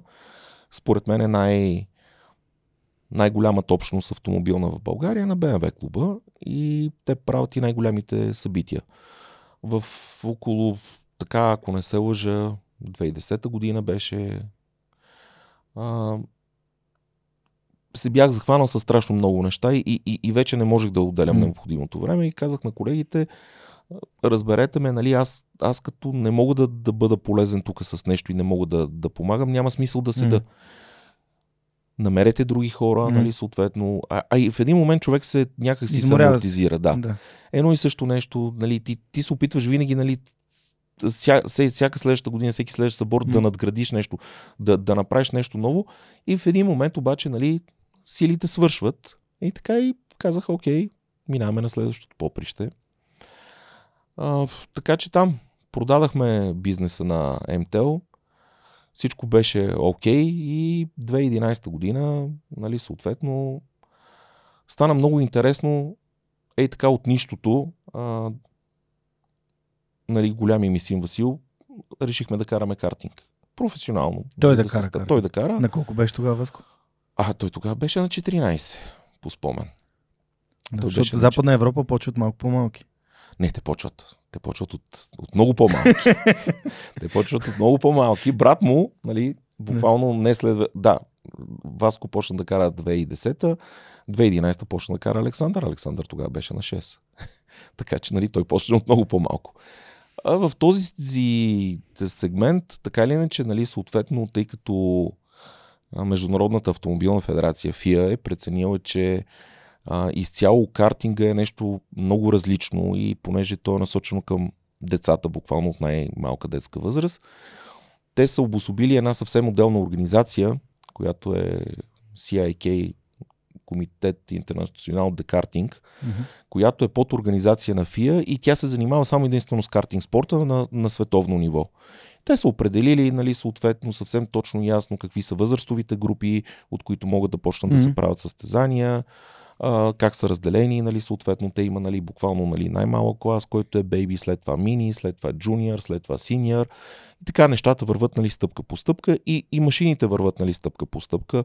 Буквално в началото нали, мълчуганите карат с възможно най-малката техника, mm-hmm. след това в един момент нали, се качват на по-голямо шаси, по-голям мотор и така нали, то расте с тях, тъй като в... А, знаеш какво беше много интересно? Аз, нали, като човек, мина, много неща минали през ръцете ми и отиваме ние, януари месец 2010 година, си купуваме нали, един картинг, чисто нов, с двигател, с всичко. И аз казвам, какво толкова да му е сложно на то картинг? Викам, имам тая ни бурмия, ни такова. Ще въртиме, ще завиваме, ще стане. И буквално, нали, към днешна дата си казвам, баси тъпото изказване. Това е малко ефекта на Дънин Крюгер, нали? Да. колко може да е сложно. Да, колко Като знаеш колко малко, колко малко знаеш, разбираш да. последствие, че да, нищо не знаеш. И, и така почнахме. Почнахме 2010 година. А, в крайна сметка това е една техника, която е с безкрайно много настройки. Наистина безкрайно много. А, и ние първата година, нали, там с нали, едни приятели, ходиме по всички състезания, но пак тук, нали, примерно отваряме една скоба, защото е много интересно. Нали. След това се занимавахме, правихме една академия за млади пилоти и така нататък. И може би сме обучили към 150-200 деца, които са минали през нея. Включително Ники Цолов, който в момента е нали, звездата ще, на България. Ще в... го споделим след малко. Да, в, в момента има 3. кампания за набиране, за набиране средства да. за Формула 3 Супер, да участва дано успее да ги събере. Надявам се, че ще го чуем в подкаста в началото на 2024 и хората, които ни слушат, че също ще го подкрепят. Да, браво, браво. А, и така де, нали, съответно, в, в един прекрасен момент с всичките тия деца, които минаха нали, през, през тази академия и всеки родител, то е нормално, родители идва и казва, е, как е моя? Или моята, нали, в смисъл, защото и доста момичета имаше. И аз казвам, окей, да, добре, викам работа трябва. Е как, няма ли талант? Всъщност, да, ма ти да имаш талант, той нищожно малко. Първата година, когато ние почнахме да караме с Васил, значи в първата година ние имахме 48 уикенда за една календарна година, ние бяхме на писта. От 52. Да. Представи си за какво О, говорим. Вау. Нали, нямаше празно. Нали, жената по едно време щеше да ни убие, нали, защото ставаше петък, той приключваше училище, палих буса, всичко беше натоварено вътре и ние тръгвахме. На къде? Кюстендил, Хасково, това са двете места, където можеше да се. Кюстендил и Хасково да, знае ги, можех да ги карам с завързани очи до там. Отиваме, спиме на място, караме два дена, прибираме се. Ха. Аз на, на Хасково на картинг пистата за първи път бях возен от Алекс Метрикс, също матрицата, да. с кого тогава се запознах на живо. Той ми е гостувал в подкаста още в първите епизоди на, на подкаста. да, Алекс е готин. А, та, там за първи път ме вози и той ме вози и тогава се дрифтеше само в такива състезателни уикенди за картинга, докато да. картингите почиват, примерно да, вечер след да. самите състезания. Та, това са двете. Аз на жълто на Палталия не съм ходил да карам на Кюстендил, но... Хубава е пистата, различна е, много приятна над града, в гората. Уникално съоръжение. Mm. Малко попропаднал на едно-две места, но да. надявам се, че ще го правят. Да, супер, но сега вече си имаме и собствена Софийска закрита картинг писта. Ники Върбицалиев и да, семейство. Да, колко се познаваме и с Додо, с баща му. Години наред сме работили много тясно, много заедно. А, хубава, изцяло нали, в областта на бизнеса, ренталска. Да, да. Не е състезателна. Не е състезателна. Значи тук нещата са много разделени. Ренталския бизнес е едно, т.е. машините, които mm. ние обичаме да отидеме с семейството ни да покараме така за кев, нямат нищо общо с състезателните машини. Нали? М- съответно, нали, състезателната техника е много по-лека, много по-мощна. Едно най-обикновено такова сравнение е гумите, които са за ренталските машини, като в Ринг Мола, при колко едни гуми, един комплект гуми издържат, да кажем, 2500-3000 обиколки, в зависимост от това как се натоварват. Едни гуми на състезателната машина издържат 70-80. Така че, нали, може да си представиш каква е разликата и в а, а, самата смеска, и в сцеплението, и в, в всичките тези неща. Наистина огромна разлика. Така че, а, цялото това нещо го казвам, защото нали, в един момент ти установяваш, че трябва страшно много работа. Без тази страшно много работа не става. Без всичките тези прекарани часове, инвестиции а, на време най-вече, нали, mm. на ресурси и така нататък, лека по лека надграждаш и за първата година нали, се връщам обратно на техниката, отиваме, правим някакви настройки, излиза нали, Васето. Васе как беше? Супер. Хванали разлика? Ми не е същото. Нали, ама ние сме направили нали, нещо, сме го обърнали наобратно, както се казва. Нали? Ми не, не става. нали, така. Все едно, беше, беше много, много интересна натоварена първа година. А, имаше тогава едни двойни състезания, всеки уикенд по едно състезание в събота, едно в неделя. Значи в годината имаше 16 състезания, ние бяхме успяли да завършим в 14, което нали, за, нали, е голямо постижение, тъй като много често нали, това е контактен спорт, да. може да се случи инцидент, а, нали, буквално трябва да си прегледаш техниката до последното винче, за да си сигурен, че когато излезеш на пистата всичко ще е наред. А, много често се случваше при другите, при нас много рядко, нещо непроверено и дадения състезател отпада поради някаква причина. Да. Буквално веригата трябва да се смаже преди всяко едно каране, забрали да я смажат, тя в един момент се износва, спира да предава движението от двигателя към задната ос и така нататък и така нататък. Та, в тази година установихме, че нещата са доста сложни. А, отидахме в края на сезона, тогава ние карахме а, Rotax, един такъв а, състезателен клас който прави най-голямия ивент в края на годината в света на картинга. Световно по картинг, което, на което присъстват близо 300 пилота от 70 нации mm. навсякъде по света, разделени в различни класове и те се състезават помежду си. С идеята да, да, да има максимална равнопоставеност е направено така, че всъщност цялата техника се подсигурява от организатора, тя е чисто нова да и а, отиваш на, на принципа на жреби, теглиш, взимаш си твоята машина и си я сетъпваш нали, по, по твоите нужди. Да. По този начин всички са абсолютно с уеднаквени възможности. Състезанието беше в Южна Италия, Лаконка. Отидахме, набиха ни хубаво. Колко ви набиха? Ми, много. Установихме, че в крайна сметка ситуацията е такава, че ти можеш да си пръв на село, ама нали, като отидеш mm. в големия град, нещата са други. А, тук сега се замислих как един баща всъщност решава да направи... То това ми звучи като общо хоби. Нали, вие си правите екип. Мисля такъв мото екип. Аз съм... Моя идол е сцена. И филма за сцена, който излезе 2010 година, той така започва, че първите му така стъпки в а, а, истинското състезание са в картинг в Европа. Та, това е хем рискован спорт, пък бащите са доста така а, внимателни към здравето на децата си. Нали, това е нормално. Майките повече, разбира се, но бащите а, също доста отговорно. Пък автомобилният спорт е доста рисков. Как се съгласи да... Васко ли беше много запален? Как, как стана? Чот като родител да, сега ми е интересно. Да, да, разбирам те прекрасно. Ами знаеш ли какво? На, на първо място, аз мятам, че съвременното младо поколение а, като цяло някак си расте много, много предпазено от всичко. Някак си, като похлопак. Да, добре ги а, нали, обгрижваме, а, пазим ги прекалено много и, и, и всичките тези неща. И, и в един момент тези, тези младежи, в последствие млади хора и така нататък, те, те трябва да се научат да се борят. Mm-hmm. И, и, и трябва да се научат, че не всичко е толкова лесно. Не може мама и тати това да направят. Нали? А, а от друга страна, аз разбирам, защото и аз и съпругата ми, ми гледа ми ги по някакъв начин. Mm-hmm. Нормално е. А, може би в един момент ние сме го нямали, опитваме се нали, по някакъв начин да на тях да им дадем нещо различно. Откъде да знам.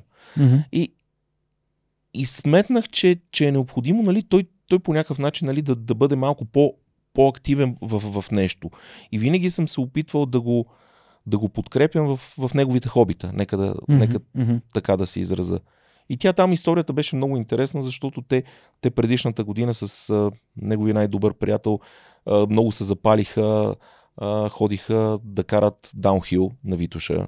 Съответно ги качваха с една баничарка нагоре. Планински велосипеди.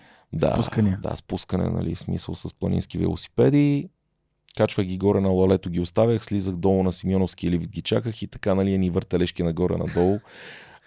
Много интересно, защото реално погледнато, нали, може би последните години нещо се опитва да, да, да се създаде в, в тази посока. Витуша нали, на Олето пуснаха, mm-hmm. примерно това лято за първи път а, възможност нали, през лятото да се качиш и да се качваш с велосипеда догоре, да се лифт. пускаш с лифт и да, и да се качваш отново. На Боровец има от няколко години, но, но буквално сега. Преди нямаше... миналата година се запознах с Изабела Янкова, която ни е а, един бъдещ талант, а, шампионка при девойки. Да, да. Европейска Уникална. Е. девойки. Браво. И много готино момиче. Нали, в, а, отидах в нейния клас, разказвах в ТТВН за това, което свръхчовека представлява, така че и аз познавам един такъв да, да. свръхчовек като нея. И, и така се случиха нещата, че в един прекрасен момент, нали, лятото, нали, лятно хоби, идва зимата, съда си аз нали, на бюрото и, и викам, бе, нещо трябва да се занимават тия деца попадна ми там някакъв а, курс. А, а, имаше в някои от залите тогава затворените през зимния период. Питах ги двамата, искате ли да ви запишат. Те казаха, ми, дай да пробваме. А, той имаше на, четвър... на, на ЦСК имаше на ЦСК, някаква да. затворен да, Да, точно тази на ЦСК залата. Отидахме, записахме ги, избутаха. В един момент, нали, така се случиха нещата, че а, викам, искаш ли сега да ти взема една каска? Тя там беше малко по-нали, сложна историята, но в един момент нали, се озовахме с, с една каска. И така, какво беше като копчето и балтона. И в един момент, сега, нормално от другата страна, пък хората, които организираха курса, нали, те гледат да бутат, нали, за да тези хора, които ходят на... Зарибят. Да, да ги зарибят и да ги пратят на пистата, нали, да почнат да се състезават, да може самия шампионат нали, да се увеличи, да има повече участници. И в този прекрасен момент ние нали, купихме си техника и така. Всичко стана някакси на майтап. Аз просто единствено го бутах в посоката той да се занимава с нещо. Нещо да го занимава, да, да му движи. Да, по същия начин и малкия след това mm. и така нататък. Но, но нещата така, скочихме абсолютно в, нали, на дълбокото, с вързани очи, с вързани крака, не знаехме нищо, но, но се представихме mm. добре. Нали, в крайна сметка, то е още първата година, нали, смисъл. И то благодарение на най-вече на това, че ние много се грижихме за техниката и той имаше малко отпадания. Той реално погледнато стана шампион още първата година, нали, съответно. И, и така, и ние, нали, както ти казах, отидахме, нали, това в, в Италия на световното, огледахме, върнахме се, имахме вече корено различен Огледахме, поглед. малко на олимпийския принцип. Ами да. Отидахме на бихани. Ми, всъщност... Това не ви демотивира? Не, в никакъв случай. То е нормално. Всяко едно такова нещо а, е съвсем нормално да те, да те мотивира допълнително, да те накара да, да анализираш и да видиш, да кажеш, добре, окей, как там може, тук не може, нали, така. Разбира се, нали, години по-късно установихме, че има някои непреодолими фактори. Нека да го кажем, наистина непреодолими. Защото а, в този спорт, реално погледнато сцеплението, грипа на пистата е наистина от основно значение. И когато тук в България на състезанията във всички класове има ни примерно в добрите години 60, 70, 80 машини, сега последните години примерно 50, то е несериозно, защото не може да се натрупа толкова гума и респективно ти не можеш да, да, да караш в условията, в които кара западния нали, състезател. Нали, най-много състезания има в Италия, разбира се, а, картинг спорта, той е като света на Формула 1, има един производител на двигатели и един производител на шасита. И в крайна сметка ти взимаш и го комплектоваш и така правиш нали, твоя състезателен болит, с който се състезаваш. Фактите бяха такива. Две години по-късно така се стекаха обстоятелствата, че а, всъщност станахме представители на Rotax за България. Rotax е австрийска компания, която е част от холдинга на BRP, Bombardier, всичките играчки, recreational там, джетове, УТВ-та, АТВ-та, сноумобили и така нататък. да. А, всъщност а, двигателите за всичките тези неща се произвеждат в завода в Австрия и съответно а, те една малка част, наистина нищожна част от бизнеса им, защото само 1% от ревенюто им годишното се формира от картинг сегмента им, който е нищожно малък. Но преди години те са решили, нали, съответно, да направят един такъв отделен сегмент и респективно да започнат да го развиват. А, правят наистина уникално събитие в края на всяка една година, на което канят от всяка една държава респективно шампионите в отделните класове, като mm-hmm. В зависимост от това колко голям е шампионата в дадената държава, всяка една държава получава на квотен принцип различен брой места за Да. това събитие. Ние сме ходили на, на доста такива събития. Нали, първото беше в Лаконка, както казах. Следващата година ходихме в а, емирствата, Алаин, нали, също уникално събитие. И на всяко едно такова място ти трупаш опит, трупаш, виждаш нали, какво, как. И в един момент, 2013-14 година, в този период от време, вече бяхме напреднали много. А, по-рано бяхме взели решение, че ще започнем да правим нашия следващ продукт. Тогава вече нали, се роди идеята за някакъв GPS Data Logger. За картинг. Да, за картинг. Мгм. Ти А, нямаш да. никак бизнес не развиваш в момента. Не. Една година си почивах, след Да. това, нали, съответно. С картинга. Да, с картинга, след което нали, почнахме да мислиме вече. Казахме, стига толкова сме харчили пари. Не може, трябва нали, от някъде да има някакъв инкъм. А, Приход. и в един прекрасен момент а, решихме да стартираме в тази посока. Тоест, видяли сте ниша, видяли сте нужда от Да, това, вие как карате и да. как... Нали, тогава, години по-късно, едни 4-5 години по-късно, нали, си извадихме много заключения, защото бяхме допуснали грешки. Ще се радвам да споделиш някои от грешките. Разбира се. Едната основна грешка е, че нали, когато обсъждаш някакви такива начинания в областта на бизнеса и така нататък, по никакъв начин не трябва да има емоция. А, ние бяхме много емоционално ангажирани към това цялото нещо. Че това е вашето хоби и вие искате да, Да. стане това Да. нещо, защото Ние бяхме всеки ден на навивате си да. Ами, от една страна това, от друга страна, нали, съответно, ние казахме, а, окей, ние работихме с всички системи, които бяха на пазара. Бяхме видяли всичко, бяхме разбрали, нали, къде им е а, слабото място и всичките тия неща и така нататък. Нали? Казахме, окей, бяхме направили наистина детайлно проучване на пазара. Бяхме установили всичките играчи, които са. Целият пазар. Буквално а, бяха, може би, 5-6 фирми с всяка една от тяхните системи бяхме работили, бяхме видяли силни, слаби страни и, и, и цялото това нещо. А, но няколко неща не бяхме сметнали. Едното нещо беше, че а, в крайна сметка ние не успяхме да произведеме наистина стабилен продукт. А когато ти отидеш на състезание, ти имаш нужда наистина от една техника, която работи безотказно. Като с интернет. Като с интернет. Същата история. А, това беше едното нещо. Второто нещо, което беше, е, че не бяхме установили, по-късно го разбрахме, че в крайна сметка, както ти каза в началото, всичко тръгва родител, дете. В повечето случаи това е бащата и сина. Наистина така е.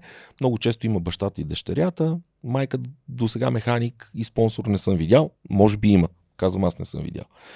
А, така се случиха нещата, че много често тези състезатели, вървейки стъпка по стъпка, нали, търсят някакво развитие и в крайна сметка това развитие то е свързано с а, или намиране на професионален механик, или влизане в някакъв отбор, или нещо от сорта. Но когато ти отидеш вече там, изведнъж тези хора те имат един изграден стереотип на работа. И те не желаят да си го сменят. Те са научили една система и те вече те не искат да учат нова система. Ма новата система дава някакви преимущества. Ма нашата система предаваше данни, примерно, а, ние говорим за 2014-2015 година, нали, бяхме, а, всичките системи бяха оборудвани с а, нали, M2M, machine to machine, примерно дейта карти, те предаваха в реално време, човек от бокса на таблета си получаваше данни за движението на машината, за работа на двигателя, за всякакви данни, нали, телеметрични. И, и. Те, те, те бяха буквално света на Формула 1, но не искаха да са там. Не искаха да, да са там, защото ние трябваше да им развалиме комфорта. Трябваше да, им, да ги накараме те да научат нещо ново. Те си го знаеха. Нали, това беше едното. Второто беше, че огромната част от тях имаха вече изградени бизнес взаимоотношения с тези примерно 4-5 играча на пазара и те получаваха едни прилични комисионни от всяка една продажба. И в крайна сметка ние много трудно можехме да влеземе там. Червен океан. Да. Фактите бяха такива. Така че, емоционална обвързаност на първо място, уж проучен пазар, обаче с някакви нюанси, които не бяха перфектно разгледани във всичките посоки. И в един момент, три години по-късно, фалирахме. Да, това е а, всъщност само да обясня какво им преди по Червен океан. А, там има клиенти, само че хората нямат болка. Тоест няма болка, която да ги накара да променят това, което ползват, защото то, то им върши работа и те са свикнали с него. Да, Което е една от причините Кодак да фалират. Нали? абсолютно. да не искаш да имаш а, а, патент за дигитална снимка, всъщност да не искаш да развиваш дигитална фотография години, десетилетия наред. А, ето един добър пример. И какво беше на Nokia цитата? А, телефони без копчета никога няма да, нали, да, бъдат, Нали, да. да доминират пазар. да. Така е. А, страхотно, че споделяш нали, уроците от, от а, провала, от фалита. Да, да. а, но се изисква доста така смелост. То вече граничи в безразсъдство, когато един път си пробвал нещо, което не работи и да кажеш, да, научихме уроците, можем да го направим това за, за друга пазарна ниша. Как дойде идеята за основния, оттам ли тръгнахте за основния продукт на Racebox? Как се насочихте към пазара, който избрахте? Какво се случи? Разбира се, всичките тези уроци, които, които така научихме нали, по трудния начин, ни накараха нали, да, да, да видим и да анализираме, защото, както си говорим още от началото на разговора, нали, ние като хора с бензин в кръвта, това нещо непрекъснато си ни влече и ни побутва в тази посока. И, и не ни остава нали, на спокойствие, нали, особено мене нали, през нощта да, така, да, да, да спа спокойно и, и казвам, окей, да, някъде сбъркахме, не, нещо щупихме, видяхме. А, защо така? Нали? Къде, какво? От една страна, след това, всъщност, а, направихме един цялостен редизайн на, на самия хардвер, което беше всъщност а, основното нещо. А, първоначално бяхме стъпили на, на много така, как да кажа, много висока, много тежка хардуерна плат- платформа, буквално с параметрите на мобилен телефон, която, тъй като това първоначално задание, което си бяхме направили в областта на картинга, имахме много позиции в уиш-листата, които за да отговориме на всички тях, се налагаше да имаме страшно сложен и комплициран хардвер. И от друга страна, когато ти имаш този сложен и комплициран хардвер, вероятността за грешки е много голяма и за нестабилност в работата му. А, със сигурност, може би, можехме да го решиме като, като финална версия, но това ще, ще да отнеме страшно много ресурс и освен това, като цяло, името беше компрометирано и, и не си заслужаваше нали, да, да хвърляме повече усилия там Мгм. много трудно можехме да, да обърнем клиентите и нагласите и насоките.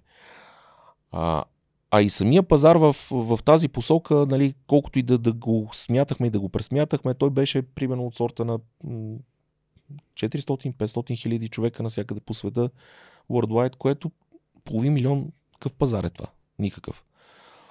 И тогава седнахме да си правим анализ, свързан в областта на фенската маса. Тъй като казахме, окей, явно професионалистите, нали, където те се състезават, там нещата са много по сложни, много по-комплицирани, всичко трябва да работи, търси се оправдание винаги нали, в техниката. Но ако ние се насочиме, нали, аз и затова по-рано в разговора ти споделих, че ходейки по пистите, виждаш, те там са конкуренти, не обичат да споделят, когато отидеш на друго събитие, като примерно БМВ Клуб България, събор годишен и така нататък. Хората там са отишли с идеята да се видят с приятели познати, да споделят някаква информация и това води нали, определено в, в някаква такава насока. Да, те не са конкуренти за Да. титли, па, някакви Определено. награди и т.н.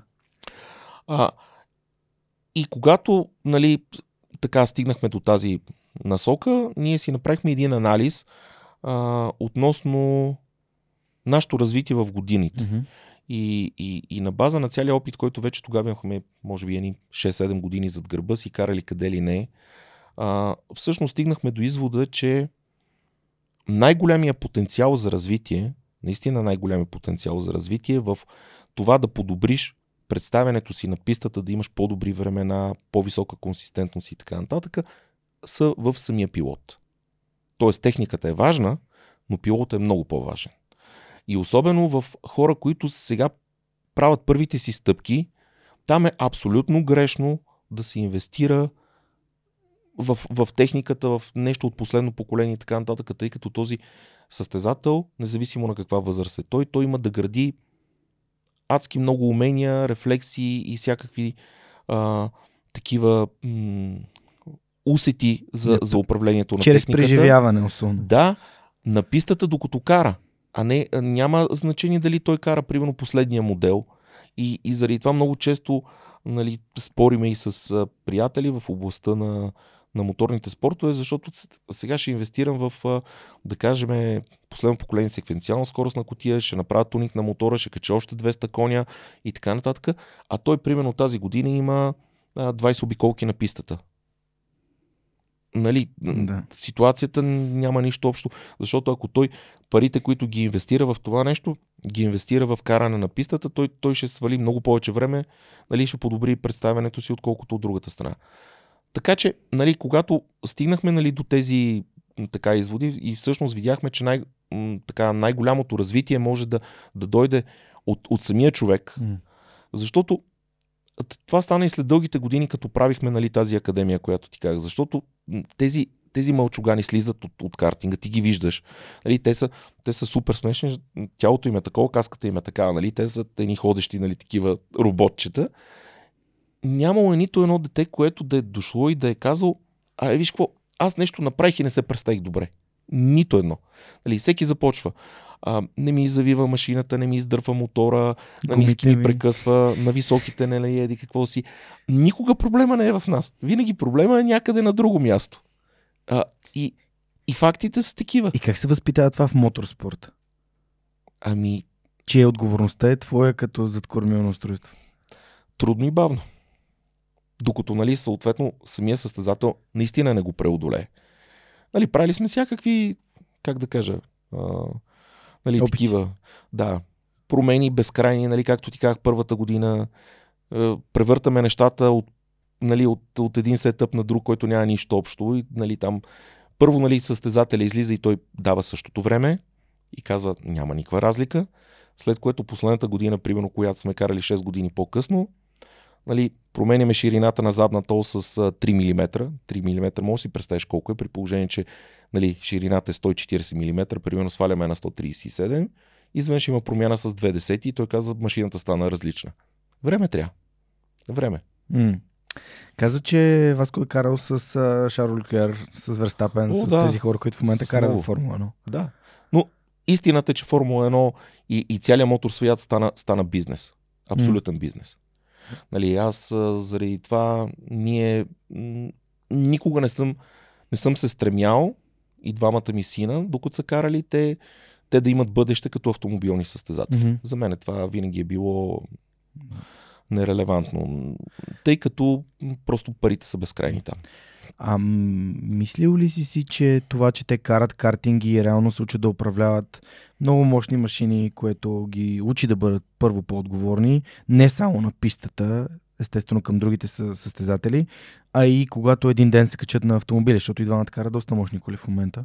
А пък а, а, виждаме как а, някакви абсолютно неспособни хора управляват още по-мощни, много по-мощни коли, без да имат уменията, които Алекс и Васко се придобивали на писти за стотици хиляди обиколки.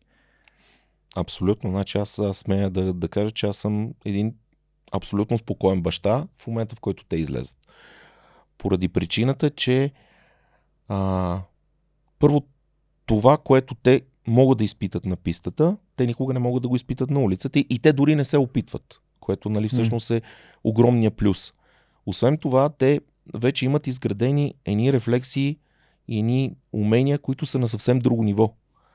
Тъй като а, не знам дали ти се е случвало тук с, с мълчуганите, много пъти сме си го говорили, нали, и, и, и то е свързано дори с нашите умения, когато сме участници в, в трафика и в движението М. в града, че понякога влизаш в някаква ситуация, ти реагираш инстинктивно Мгм. и след това почваш да анализираш. Мгм. Така, в този момент, реално погледнато, на тебе ти реагира а, опорно-двигателната нервна система и нещата се случват много по-бързо. Мускулната памет. Да. В момента, в който обаче се наложи ти да включиш и мозъка, вече изведнъж нещата се забавят страшно много. А, доказано е, че средностатистическия човек, ако нали, той нещо постъпи през зрението му, трябва да вземе нали, някакво решение през мозъка, какво да прави и да подаде нали, рефлекс към крака, ръце или каквото и да е. Нали, това нещо средно отнема, примерно, минута, а, то, извинявам се, минута, секунда, секунда и малко. А при натренирани хора, нали, това може да бъде свалено, но колкото и да го свалиш, ти ще го свалиш до 6-7 десети.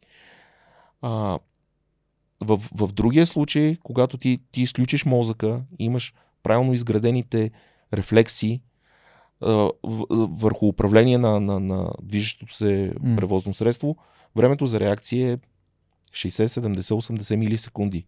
Тоест, нали, сами може да, да, да, да си направим сметка какво е разстоянието Yeah. изминато между, примерно, под една десета и 6 десети и, и респективно дали изобщо ще влезеш в ситуация. Мгм. Заради това, нали, аз съм абсолютно М. спокоен и уверен, когато те карат, а и те не правят глупости, Да. поне докато ме возят мене. Единият вече, и той е баща като мен, така че Да. сигурно още по-внимателно кара. О, да. А, та, аз имам три такива ситуации.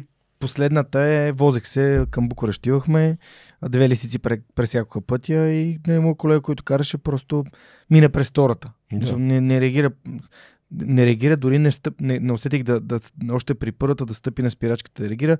Те, понеже явно едната мина и другата, или вървеше след нея, или я гонеше нещо, стана и втората беше и аз, нали, гледайки напред, просто се хванах за жабката. Имах време само да се хвана жабката. Скоростта беше 80, 80. Просто да много бързо случиха нещата.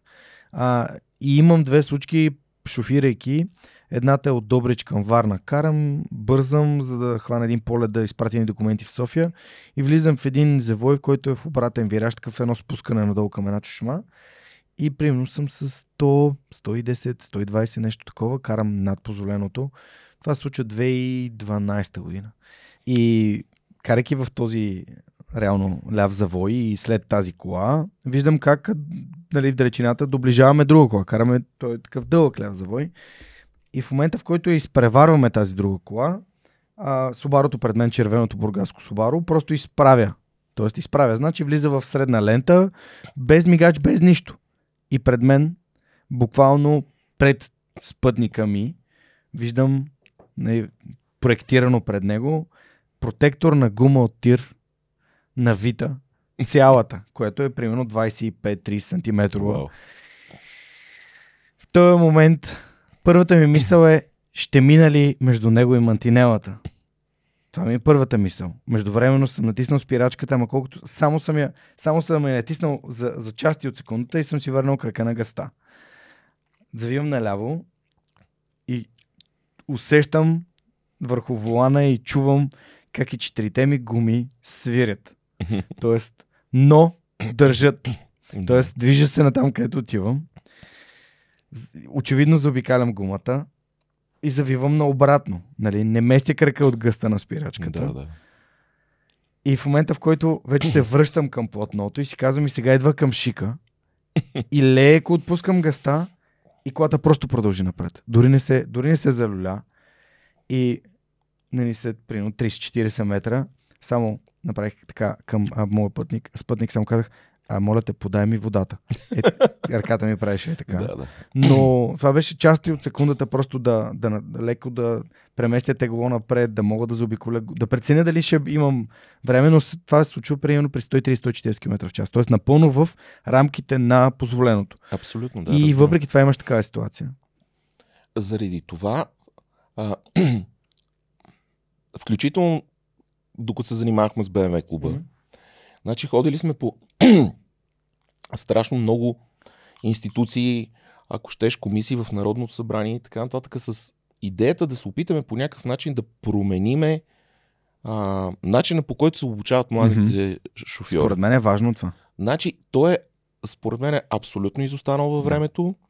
А, много неща има, които да, да не кажа, че изобщо не, не се създават като умения в младите водачи. И, и после ние се чудиме защо стават нали, нещата на пътя. То е нормално.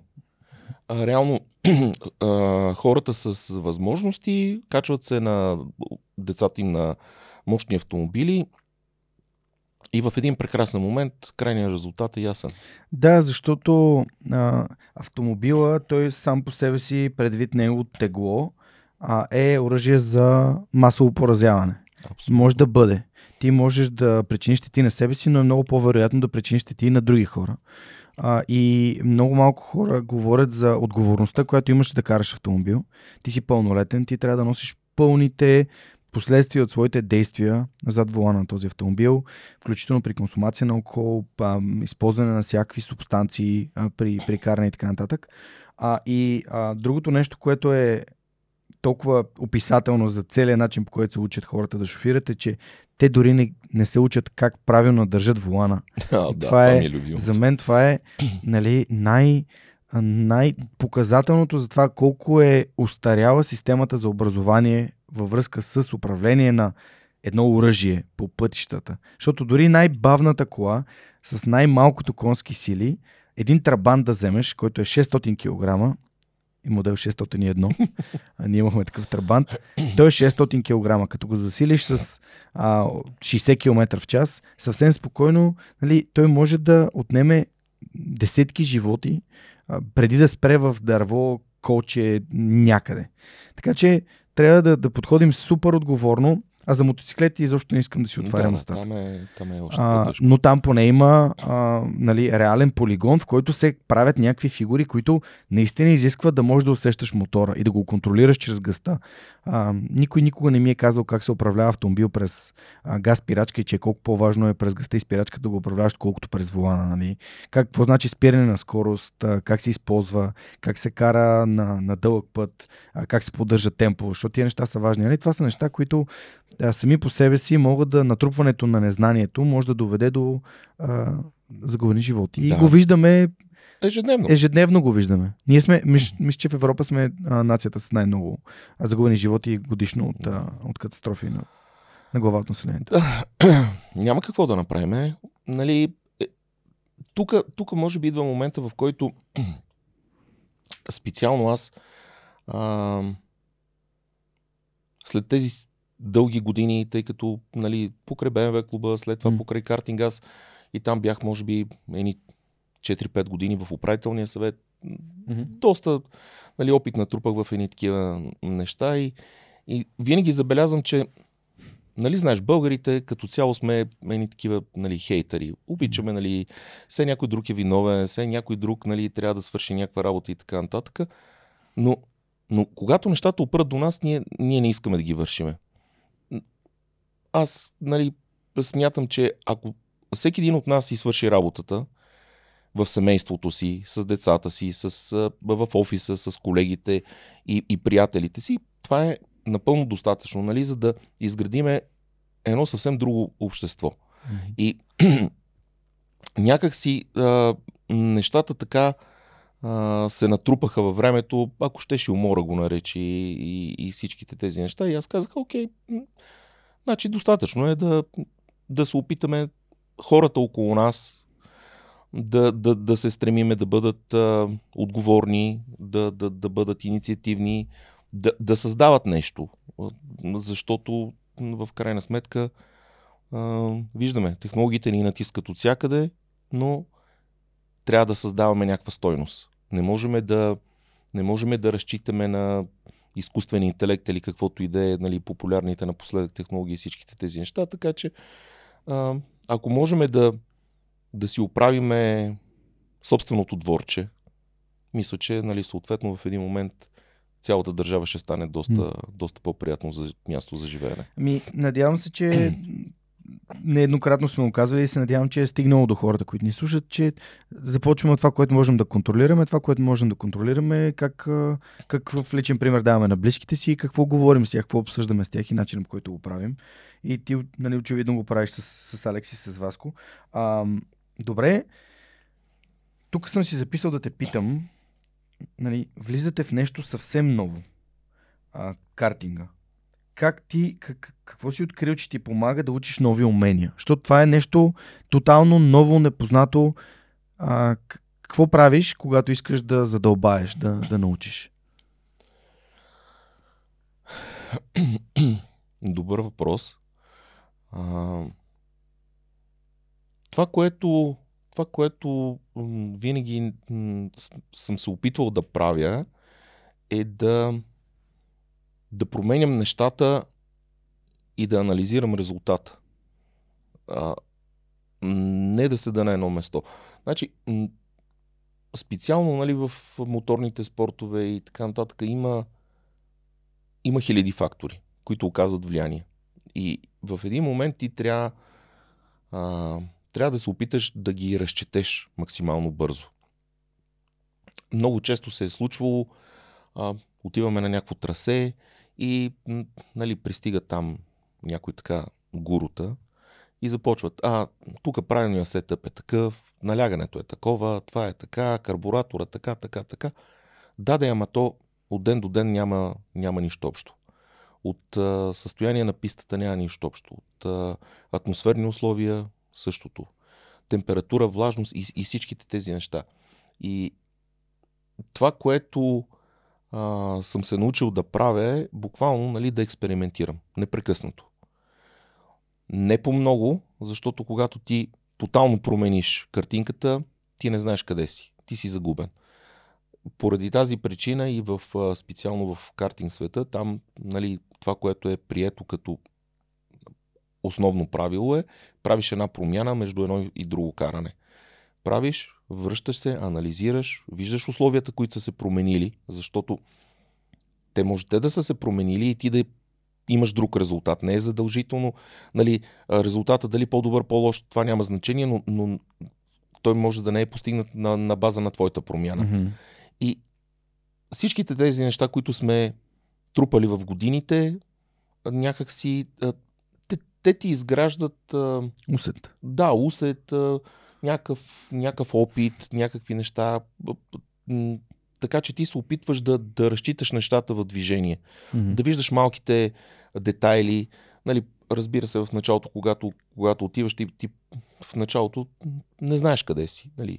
След което накрая вече виждаш някакви съвсем дреболи, които, които ти правят Както впечатление. каза 3 мм. Както казах, 3 М. мм.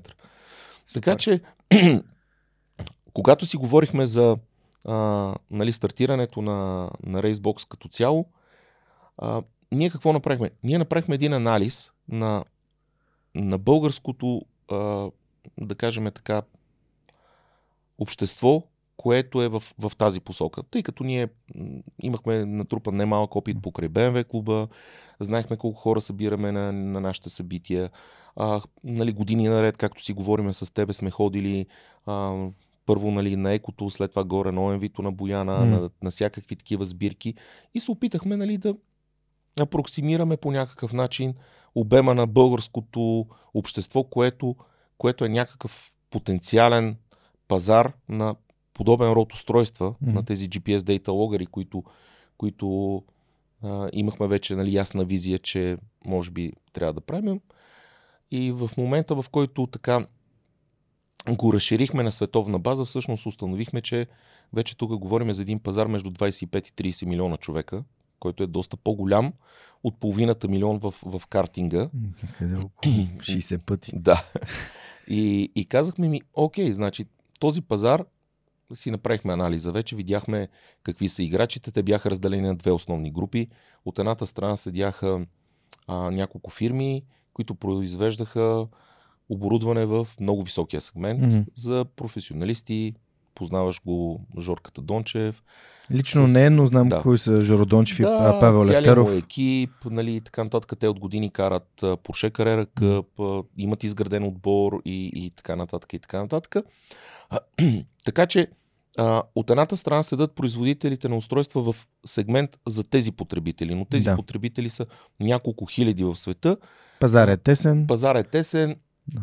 Това са хора с а, доста сериозни възможности и поради тази причина това оборудване, в зависимост от това как го окомплектоваш, може да, да стартира от 2000 евро и да завърши на 10 000 евро. Тоест говорим за едни съвсем различни мащаби. Опита ни е показал, че а, когато работиме с такива клиенти, много често тези клиенти, поради причината, че казват, аз давам достатъчно много пари, Заради това тук искам е, примерно някаква функционалност, която вие трябва да я разработите. Ама чакай сега. Може би я искаш само ти и още един. Как да я разработиме? и в един момент а, преценихме, че няма смисъл да няма смисъл да, да, да се хвърляме толкова надълбоко в този пазар. От другата страна, от другата страна седяха още двама-трима други играчи, mm-hmm. към които ние решихме да се прицелиме. И решихме да погледнем и другата част от пазара, където а, има няколко играча, двама-трима, където те са насочени а, към масовия потребител. Тяхните устройства са в диапазона 150-200 евро, долара. И а, те разчитат на това да продават по-голями обеми. Опитахме се да видиме как бихме могли да, да събереме някакси двата свята, което е доста трудно, разбира се, но м- първоначално м- решихме да извадиме едно устройство, един продукт, който е а, като стил на ползване, като голямите, абсолютно самостоятелен, с а, екран, копчета, батерия, така че той да може да се ползва като абсолютно стендалон устройство, mm-hmm. без да се налага да се ползват а, мобилни телефони, тъй като ниския сегмент в а, пазара, в който ние играеме, те разчитат а, тези устройства да се закачат към мобилните апарати на потребителите и по този начин използват а, ресурса на телефона, mm-hmm. като памет, като процесор, като връзка към интернет. Гривните. Да, подобно нещо. И вече, стигайки нали, до, до това място, а, направихме нали, проучването, видяхме, установихме, че вече без емоция, както казахме, има, има хляб и има потенциал в, в това устройство. След това се насочихме да можем да решиме проблема, който ни беше свързан с предишния провал, а то е със стабилността на техниката. И тук тук дойде момента, в който на първо място намерихме производител в България, така че да можем да, да комуникираме с него, да отидеме на място, да инспектираме нещата и да получим едно наистина много високо ниво на, на продукцията. А, на второ място а, бяхме до, дорасли до идеята, че трябва да направим допълнителна тестваща установка, на която да се извършва детайлен анализ, проверка на редица параметри, дали са в необходимите допустими стойности, mm-hmm. напрежения, всякакви други а, параметри. И чрез това устройство и да се налива фърмуера на, на продукта. И вече на база на тези допълнително завише, завишени а, критерии за качество, успяхме нали, да достигнем тези нива, които ти казвам, нали, че фейл рейта ни на, на продукта е наистина нищожно малък. И така, излезнахме mm. на пазара, започнахме да продаваме. Правите си сайт и почвате да продавате. Да, направихме си сайта. Решихме а, да избягаме от а, така конвенционалните платформи. Изцяло нали, решихме, че нещата ще си ги позиционираме при нас. Да, ще ни отнеме малко повече време, ще си го разработиме ние, но а, преценихме, че това е правилният път за развитие. Направихме сайта, пуснахме магазина, направихме интеграция с PayPal, с Stripe, нормални неща, за да може да има всякакви видове разплащания към продуктите. На един последващ етап направихме интеграция с куриерската фирма през API и така стъпка по стъпка започнахме да развиваме нещата в областта на а, самата търговия, в началото бяхме позиционирани изцяло към крайния потребител. Тъй като ние излизаме на пазара, изцяло нов бранд. Никой не ви познава. Никой не ни познава, никой не ни знае. Нямаме някакви сериозни а, маркетингови бюджети, с които нали, да гърмиме нали, хората да чуят за нас. И трябваше стъпка по стъпка да градиме смея да твърда, че вече трета година подред вървиме с доста, доста сериозни темпове. Примерно в момента 23-та ще завършиме с отвояване на оборота спрямо 22 но вече пуснахме и още едно допълнително устройство тази година. Респективно, самите рекламни бюджети, както казах, пробвахме. Докато се опитвахме да харчиме 15 до 20% от а, прихода ни, нещата не се получаваха добре. Имаше ефект, но не беше това, което трябва. След което почнахме да ги увеличаваме, да ги увеличаваме и така лека по лека стигнахме до тези нива от около 30-35% за Емпирично. Да. Така се учи, учим се на бизнес движение малко. Да, тук, тук направихме страшно много а, различни опити и с тебе сме го ком- коментирали нали, в областта на маркетинга, защото м- мисля си, че, че българския пазар на фирми, предлагащи маркетинг услуги, реално погледнато трябва по някакъв начин, може би да се надгради, трябва, трябва по някакъв начин да се доразвие.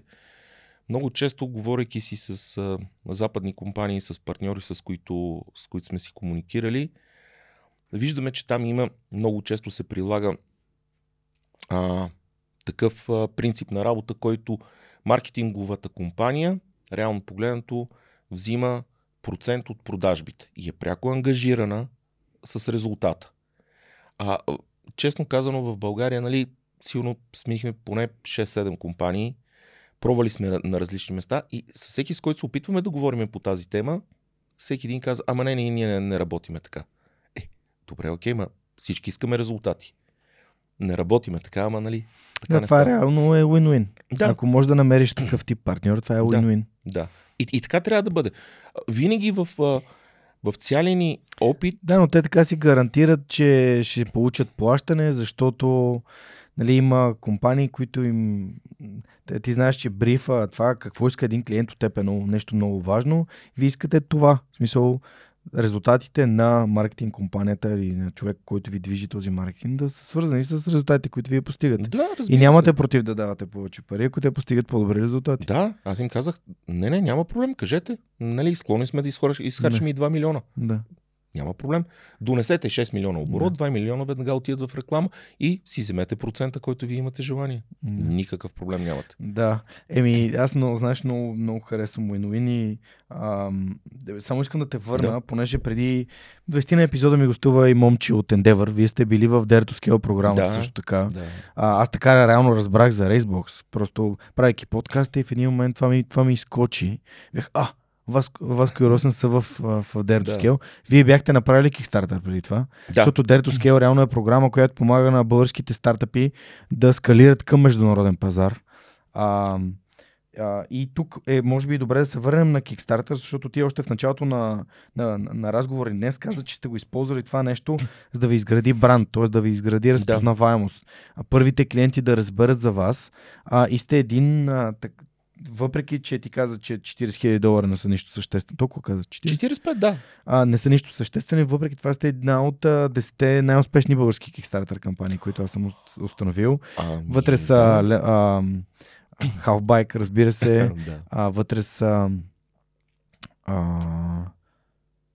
Esnaf Toys, които са от Пловдив, а, вътре са Златната ябълка на студио Змей, а, кой друг си спомням, че гледах Гемджи са вътре. И гледал съм доста, доста а, български стартъп Да, разбрах. Kickstarter кампании. Та, готино как сте го използвали като инструмент, но след това имате още една, не? Да, имаме още една. Ами, ще разкажа малко за Kickstarter, защото според мен е това, това е един интересен инструмент нали, като цяло. А, и в началото ние нямахме абсолютно никакъв опит. Стартирахме, нали, така, имахме идея, че ще го правиме. Всичко много хубаво, трябва да го направиме, тук добре. А сега как да го направиме? Нали, беше следващата стъпка. А, минах през това, че нали, България не е в тази категория. Това са не толкова интересни неща. А, след което, за първата ни кампания, тъй като ние бяхме много така не наясно с самата платформа, с много неща, решихме да потърсиме външен консултант. Намерихме а, един юнак, който извън България, а, ни помогна за първата кампания. Парите бяха доста, доста символични. Мгм. Мисля, че нещо от сорта на около 1500 долара му платихме. И Извинявам се. А, след като направихме кампанията, ние всъщност установихме, че той по никакъв начин не ни е помогнал като цяло. Цялият креатив си го направихме ние, цялият скриптинг си го направихме ние, копирайтинга и всичките останали неща. И вече за втората кампания бяхме много по-подготвени. Прави впечатление, че мисля, че за втори път днес в нашия разговор казваш, че ам, рефлектираш върху това, което се е случило. Сега, давайки пример с първата кампания и консултанта, който ви е взел пари реално за нищо. А, това е умение, което си развил, подозирам, правейки другите неща преди Да, Racebox. Как го предаваш това нещо към, към, към семейния бизнес, към Васко, към Алекс, към хората, с които работиш? Защото това е го много предавам? важно умение. Да. А, установил съм го с времето. Те, те сами трябва да си извърват тяхния път. Значи забелязах, че колкото, колкото и пъти да, да говориме, да обсъждаме всякакви неща, грешки и така нататък, докато, докато те не се спънат и не паднат, някак си, някак си го приемат, ама, ама не е тяхното. Може би с а, по-голями мисии имам малко повече успех, но, но то е нормално, защото той е от 7 години в бизнеса и е нормално за този период от време той, той да извърви доста дълъг път. Малкият сега навлиза, той завърши миналата година, на 19 години е и е много активно вътре в, в нещата, стреми се да учи онлайн дистанционно, за да не излиза от, а, както се казва, от, от полето на, на, на самите неща. На практиката. На практиката, да. Защото няма ти в а, съвременния динамичен свят няма как да няма как да учиш нещо без да, без да си пряко свързан с, с действителността, с реалността. И така, така че така, така се опитваме, нали, стъпка по стъпка. Без грешки то не става. И кажи сега за втората кампания, защото И втората бяха, кампания, как приложихте уроците в нея? втората кампания казахме, никой не ни трябва. И то никой не ти трябва всъщност, но когато ти не си го правил, в началото някак си имаше ни страхове и, и така се луташ и се чудиш нали, какво да направиш. Вече за втората кампания знаехме. А, така или иначе ние за първата си направихме и изцяло видеото М. а, с, с всичките екшен кадри и така нататък. Беше ни необходимо за втората кампания, ако не се лъжа нещо от сорта на месец и половина, за да я подготвиме, да можем наистина да я, да я изпипаме от до. Да бъде всичко направено както трябва. И в рамките на този месец и половина подготвихме нещата по правилния начин, стартирахме кампанията. Между другото, е стартирахме в не, не най-подходящия момент, защото мисля, че беше някъде около 10-15 декември. А, не миналата, по-миналата година. И в крайна сметка този период не е, най, не е най-удачният за стартиране на кампания. След Black Friday Да. хората си изхарчили парите. Хората си изхарчили, идват коледни празници и всякакви такива неща. А, и кампанията приключи в края на януари. А знаеме, че януари месец е тежък месец. Народа Не купува. а, не купува в областта на електронната търговия, но въпреки всичкото, а, тази кампания беше доста по-успешна. При нея успяхме да съберем почти 250 хиляди долара. И след това а, решихме ле, много лесно всъщност да я прехвърлиме в следващата платформа, която е Indiegogo, тъй като а, двете платформи имат- връзка помежду си и самото прехвърляне на кампанията стана много лесно. И след още около месец и половина в Indiegogo кампанията ни приключи с а, близо 450 хиляди долара събрани. Като пак казвам, нашата основна цел в този момент беше не толкова финансирането на самото производство, каквато основната идея на краудфандинга, Мгм. колкото а, привличане на нови клиенти, допълнително разширяване на базата, тъй като вече ние с втория продукт, с втория продукт се целихме много така, много а, точно в а, сферата на феновете с моторите. Продукта беше много малък, той все още е. А, лек с доста аксесуари насочени за монтаж върху мотор и с много висока прецизност. позволяваше да бъде замерван ъгъла на залягане в завоя с мотора, което е най-така важното Светия нещо. грал- светия грал в моторите, казваш, да. Как му казват, а, дали можеш да си опреш коляното в... Да, да. Знаеме мотористите, нали, там при тях е доста, доста интересен този, този сегмент. Та, така, а, насочихме се в областта на, на мотоциклетите, а, направихме това устройство, пуснахме го, продава се много добре, след което а, на база на обратна връзка от нашите клиенти, опитваме се винаги, нали, съответно, да имаме много тясна обратна връзка с потребителите. Установихме, че а, те а, имат а, така голям проблем с носене на мобилния си телефон заедно с тях в, на мотора. Защото кожата няма джоб. Кожа, кожата няма джоб, точно така. А, и пуснахме следващ продукт, който е базиран на предишния, но който има вградена памет. Така че през мобилната апликация ти можеш да го пуснеш да работи в стендалон режим и той съответно си записва. А, за третия продукт, а, който го пуснахме, този с паметта, в крайна сметка решихме да направим един следващ експеримент. Да си направиме кампания лично при нас, в нашия електронен магазин. Тъй като сега малко или много, от една страна Kickstarter ти взимат 5%, нали, комисионна, когато преминахме след това в Indiegogo, там процента дори беше по-висок, тъй като първоначално кампанията не беше стартирана на тяхната платформа. И в един момент плащаме едни комисионни нали, на едни играчи и искахме да видим дали пък вече не, не сме поизградили бранда в някакъв а, а, в някаква добра насока. Тоест да имате аудитория, на която да продавате, без да имате нужда от посредник. Да, без да имаме нужда от посредник. И всъщност тази година, а, средата на февруари, пуснахме кампания, или началото на март беше, ако не се лъжа, пуснахме кампания в а, нашия си електронен магазин, с която кампания идеята беше да правиме преордър на Мгм. новото устройство, като там а, бяхме дали срок на доставка, ако не се лъжа, два месеца и половина, Мгм. нещо такова. И кампанията беше доста успешна. Супер. Но вече три години по-късно, а, нали, 30 на хиляди устройства продадени по-късно, някакси 95 А. държави по-късно. 95 държави по-късно, лека по лека клиентите научават за тебе и в един момент а, установихме, че може да си правиме преордър кампаниите и, и при нас. Вие имате и друг начин на работа, който е много интересен. Нали, не се заблуждавате, че всичко трябва да тръгва от вас. Еми имате а, представители в различните пазари, особено големите пазари, а, локални, които пр- препродават вашите устройства и реално там по магазини и различни онлайн а, а, други малки онлайн, местни онлайн магазинчета. Но имате пазари, на които искате да стъпите, но не успявате за сега. Може би аудиторията на свръх човека може да даде някаква идея или някой може да свърже с вас или с нас.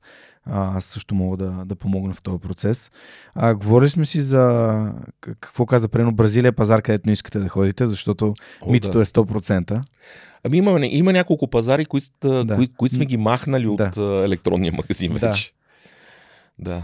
Но кои са ви желани пазари, в които бихте искали устройствата ви, които са, да повторим само, а, две мото устройства, които едното е свързано с телефон, другото е стендалон, т.е. само с вградена памет, което следи, дейта логва, това е а, къде се намира мотора на пистата, колко е наведен, а, какво ускорение, какво а, а, как беше, DSL, deceleration, как е на български?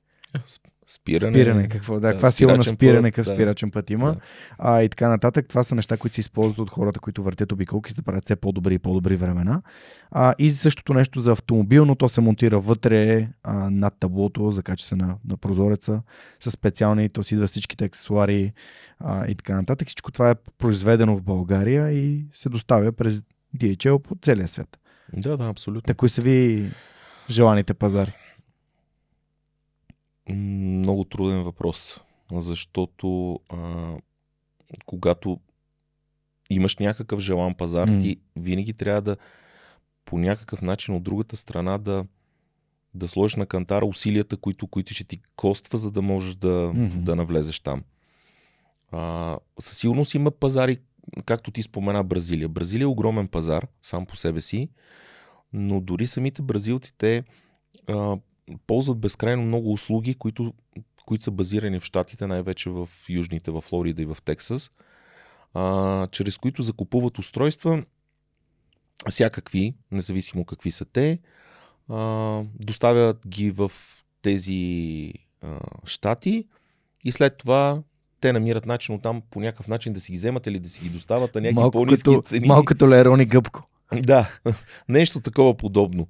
А, явно има явно има все още държави по света, които някак си а, този глобализъм и, и, и това отворено общество, което в момента а, е факт в М. този 21 век, те, те като че ли не, не, не желаят да не желаят да го приемат, не желаят да се отворят към света и така. Честно казано, за да ти отговоря на въпроса, ами по-скоро може би нали, нещата ще ги оставим на, на това състояние, което е в момента. Пример, ще ти дам нали, с една държава, която няколко пъти се опитвахме да оставяме. Примерно, това е Алжир. Непосилно. Накрая дори имаше ам, един местен а, журналист, който имаше и електронна медия, и хартиена медия, която е насочена изцяло в областта на автомобилите и си поръча от нас две устройства, с които нали, да извършва реални замервания на а, автомобилите, на които прави ревюта, за да си разшири по този начин нали, а, сегмента. Тези устройства седяха в продължение на може би 45 дена на митницата. Митница. Нали, те казаха, о, това устройство има GPS, то е с някакво военно предназначение. Ужас, ужасен. Нали, а, както и да го погледнеш. Накрая устройствата се върнаха. Човека каза, на мен са ми необходими, имам приятел във Франция, пратете ми ги там. Нали, аз ще намеря начин да си ги взема. Нали, ние му ги изпратихме. А, изобщо не чакахме устройствата да се върнат. В момента, в който се върнаха устройствата, бяха в едни разкъсани нали, пликове. Изобщо нали, те не ставаха за нищо, просто ги изхвърлихме в коша. Така че има, има, има ето такива моменти, М. нали, в които ти просто си казваш, окей, колко ние ще продадем 10 устройства на година, може би. Да. Не си заслужава усилието. усилието. Бразилия, продаваме в Бразилия, но а, може би всеки пети клиент, а, когато устройството вече е на местната митница, се свързва с нас и казва, о, ма те сега тук ми искат, нали, примерно, еди колко си пари. При положение, че той много добре знае какъв е митническия режим а, в Бразилия, но предполагам, че това много често минава при някои търговци. Да. А, и те ще му Това е кажат... ама «Окей, ма, нали? Ако Да, мине, мине. да, ако мине, мине. Абсолютно. Значи, знаеш, много интересно. Аз си мислих, че ние сме, нали, тия дребните тарикати. Не сме. Не. Да. Значи света е, дори имам чувство, че има повече навън. Ти каза за Алжир, но аз имам една много интересна история за Неда. Тя живява в Тунис. И когато се запознахме 2016 година и тя возейки се с мен и аз бидейки тогава основно малко по-разпален докато шофирам, а, тя ми каза, ма защо казваш това само в България може да се случи? Това е преди да започна подкаста. Тунизиците имат същата приказка. Това само в Тунис можеш да го видиш. Ли, така че сигурност навсякъде има такъв тип хора. А, дори аз съм сигурен, че в, в Америка има хора, които си поръчват нещо, той идва и те казват, аз не съм го получил, върнете ми парите а, и дори се, нали, се гордеят и се хвалят с това. Нали. Има такъв тип поведение то е, сега насякъде има то някаква сегментация в, на целия пазар на поръчващи хора, че има 10% свръхзаедливи, Нали, ако дойде леко нащърбена а, кутийката, ще кажат, щупано ми е устройството. Да, да, прав си напълно. Но просто един пазар, ако а, нещо, което, нали, при Турция, не, място, където място, мислите, че има много интерес, пък няма кой да ви продава на местния пазар. Със сигурност това е Бразилия. Да. Нали, Турция имаме огромната Да. част, тъй като разбраха, че в крайна сметка сме а, позиционирани в България, защото и там е подобно положението. Да. Даже вече и Турция сме махнали от електронния магазин. Идва да си взимат от тук ли? Ами не, а, имат приятели в Кърджели или при Да. да. Хасково и казват, пратете ни го на този адрес в Кърджели и така нататък. И те намират начин от там да си го вземат. Да, окей. окей. Да, така че. Но тук, тук примерно ще ти споделя един наш опит, който м- за щатите, нали. Аз определено смея да твърда, че американските клиенти, а, ритейл клиенти са най-разглезените в света. Е. Е, да, факт. А, Не съм очаквал друг отговор от теб. и, и най-интересният момент е, че м- основният виновник за това е Амазон. Нали, смея да твърда нали, с абсолютна така яснота на този факт. А, когато стартирахме преди 3 години и половина, нещото, което си казахме е, че ние задължително трябва да, да имаме продажби в Амазон, М. което е нормално нали, М. като цяло. А, там, нали, предполагам, че повечето хора, които се интересуват от електронна търговия, са наясно, че там има два канала за продаването. Едното е FBA, Fulfillment by Amazon. Да, Fulfilled by Amazon. Да, и MFN, който е Manufacturing канала. А, Та реално погледнато, нали, зареждахме, правихме безкрайно нали, неща в, в тази посока. И във всъщност ние там имахме десетки пъти повече върнати устройства от клиентите, защото просто Amazon го е направил много лесно. Това Да. нещо. Да. Не изисква никаква комуникация. Клиента заявява, желая да го върна и го връща. Окей. Има безкрайно много а, такива като контейнери, които са разположени, където той само трябва да отиде да си, да си QR-не, нали, примерно заявката, да се отвори, той да го метне вътре. Какво връща, доста често нали, не се проверява по никакъв начин от, от самите Амазон и така нататък. Този, този а, така сегмент от бизнеса ние, ние го м- бутахме, честно казано, може би 7-8-10 месеца. А, и тък му бяхме решили да се отказваме от него. Появи се една американска фирма, която каза ми, ние искаме да бъдем ваш ексклюзивен нали, селър в Амазон. И ние започнахме да работим с тях. Просто прехвърлихме отговорността. Но, нали, ако трябва в момента да се върна в Амазон, честно казано, бих, бих предпочел нали, да, да ги зачеркнем тия продажби, отколкото нали, да, да бутаме нали, този целият багер, защото, защото не е окей okay само по себе си. Да, да, да. А, разбирам те. Ето, нали, много ми харесва как и ти и Васко предния път споделяте за някакви неща, които нали, хората, които поръчват, може би не си дават сметка с тях, пък хората, които искат да имат e-commerce магазини, да, да имат електрон, магазин за електронна търговия, не си дори дават сметка за това какви а, дупки може да има. Аз самия съм продавал FBA в Amazon, когато си мислех, че мога да направя e-commerce бизнес, който да ми изкарва парите, а пък свърх човека да бъде за удоволствие. Голяма забуда. Още тогава моят най-добър приятел Дани ми казва, най-големия потенциал, който имаш е това подкаста да го развиваш, да става все по-добър, да стига до все повече хора, да разкажеш все повече от тия истории. И аз дори аз самия не ви вярвах на това нещо. И да, да. Днес а, в това прекрасно студио, което Децибел, а, ваши приятели, които познавате Да, също да. от а, Endeavor програмата Dare to Scale, ни помогнаха да изградим. Те реално а, ни направиха целият проект, изработиха всичките части специално за нашето студио а, и разбира се, нашите приятели от Dynafos, които ни дават и техническото оборудване, така че да се чуме и виждаме най-добре ни помогнаха да създадем тук. Разбира се, доброволците от общността на свърхчовек, които ми помогнаха да грундираме, боядисаме, нарежем мокета, да залепим а, а, праговете, така че да си имаме наш собствен дом на свърхчовека, само наш си. Та, ето ни. Получило се перфектно, мога да ти кажа, наистина уникално. Благодаря ти, Роска. А, всъщност, а, едно от най-готените неща, които а, ми казахте с а, Васко е, че а, Carwow ползват вашите устройства, за да си правят ревюта на някои от автомобилите и а, това, е, това е доста готино. Carwow е един канал в YouTube с а, 8,7 милиона абоната, така че доста Да. разпознаваем. Най-голямите. Най-голямите с такава насоченост. Там също Как човек Имаме- достига до такъв тип а, канали? Те ли си поръчват устройствата или а, брандовете им ги изпращат, за да ги използват и... Защото инфлуенсър маркетинга е много Да. силно, особено на, и на Essentials. Нали, бих се радвал да направите един разговор с тях, защото те използват по някакъв наистина много силен начин инфлуенсър маркетинга за продажбата на техните си биологични продукти, но за вас а, инфлуенсърите, а, понеже аз следя и Миша Шарудин, който кара на Нюрбургринг, да, а, един от най-известните влогари там, да. а и други хора, тъй като мен това също ми е страст, автомобилния спорт. Бях го оставил малко, тъй като много скъпо хоби, както самия да, ти да, знаеш. Скъпо е, да. А, така, инфлуенсърите. А, интерес- Знам, че имате и добри и лоши. да. И добри не, и лоши опит. а, като цяло са, са неразделна част от, от електронната търговия М. и така нататък. И когато ти искаш, а, когато ти искаш да, да изградиш един разпознаваем бранд в, а, в интернет а, океана, няма, няма начин нали, да минеш без тях. Невъзможно е. Но нашия опит а, тук е, нали, той, той е много интересен, защото а, първоначално Разбира се, ние имахме огромното желание нали, да се свържеме с най-голямите играчи. Писахме на всички. М.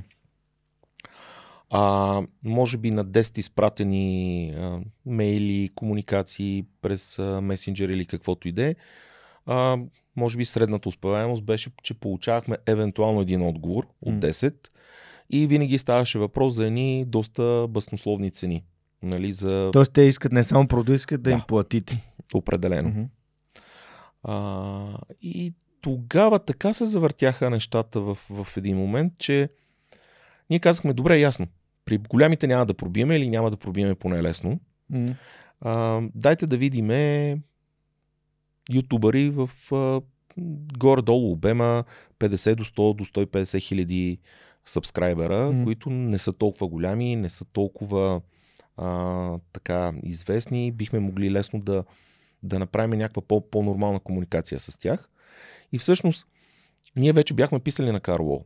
Нали? Ефектът беше нулев, никакъв отговор и така нататък. И също времено сме се свързали с един много готин тип в, в UK, Джо Хили. И тогава той каза, е, момчета, имам тук, пристига ми новата М3. Нали, тък му ще тествам това, много, много ме кефи вашата идея, кефи ме продукта, пратете ми едно, ние им пращаме, нали. Той направи много готино ревю. Едно от първите ревюта, с които тръгнахме. О, сега ще го изгледам. Да. И, и интересното е, че а, се оказа, че реално те са, те са приятели с Мат Уотсън, който е човека, който седи зад Карло Мгм. канала. И Мат случайно е видял, нали, съответно, в видеото на Джо, нали, а, реално нашето устройство. Мгм. Той работеше с един перформанс бокс, може би 10 годишен, Мгм. от много, много, много старо поколение, но нали, си го ползваше него. И в един момент седиме в офиса, може би 3-4 месеца след като сме пуснали М. продукта, а, нищо не се случва, така бутаме нали, маркетинг яко, обаче нещата нали, не, не са във вида, в който М, трябва да са. А, Не са във вида, защото нямаме достатъчно и пари нали, да инвестираме в маркетинг, но това е нали, тема на друг разговор. И в един момент на така фирмения а, акаунт на Racebox в Instagram се включва Мат Уотсън и казва Хей, guys, как сте? Тук видях, че правите ни нови устройства и така нататък и за мен би било интересно, ако може да ми пратите едно. При което, нали, Васко седи такъв трепери на бюрото и казва, ти знаеш кой ми писа, ти знаеш кой ми писа. Викам, кой? И той казва, Мат Уотсън. Викам, супер, яко и така нататък. И, нали, ние цял ден мат от Карло, мат от Карло. И прибирам се, нали, вечерта вкъщи и споделям с съпругата и казвам, ти знаеш кой се свърза днес с нас? И тя, кой? И аз казвам, мат от Карло. И тя каза, кой е то мат от Кар... Карлово, бе, човек? И аз викам, как ма? И от тогава, нали, смисъл почна Вече е мат от Карл. вече да. Но изпратихме двете устройства. А, ние казахме, не, не, а, мен, да, пращаме ти две устройства, тъй като нали, може нещо да стане и така нататък. И той след това веднъж, два пъти само нали, се свърза с нас, за да ни каже, че мега як е продукта, много нали, а, го кефи, дори включително нали, той, понеже е толкова прецизен, имаше коли, които той ги заснемаше, той устройството вместо да го залепи отпред на, на предното стъкло, го държеше тук нали, във вратата отстрани долу в долния джоб. Да. И то въпреки всичкото лови GPS, те се снема, нали, отчита му всички параметри и така, лека по лека, всъщност, нали, това ни помогна много, М. защото а, нормално. Когато нали, започнахме да работиме с него, той тогава имаше около, м, около 4 милиона. Ето ти виждаш, че в рамките на тия 3, на 3 години той е удвоил нали, клиентската си Почти 9. да, маса в, в YouTube.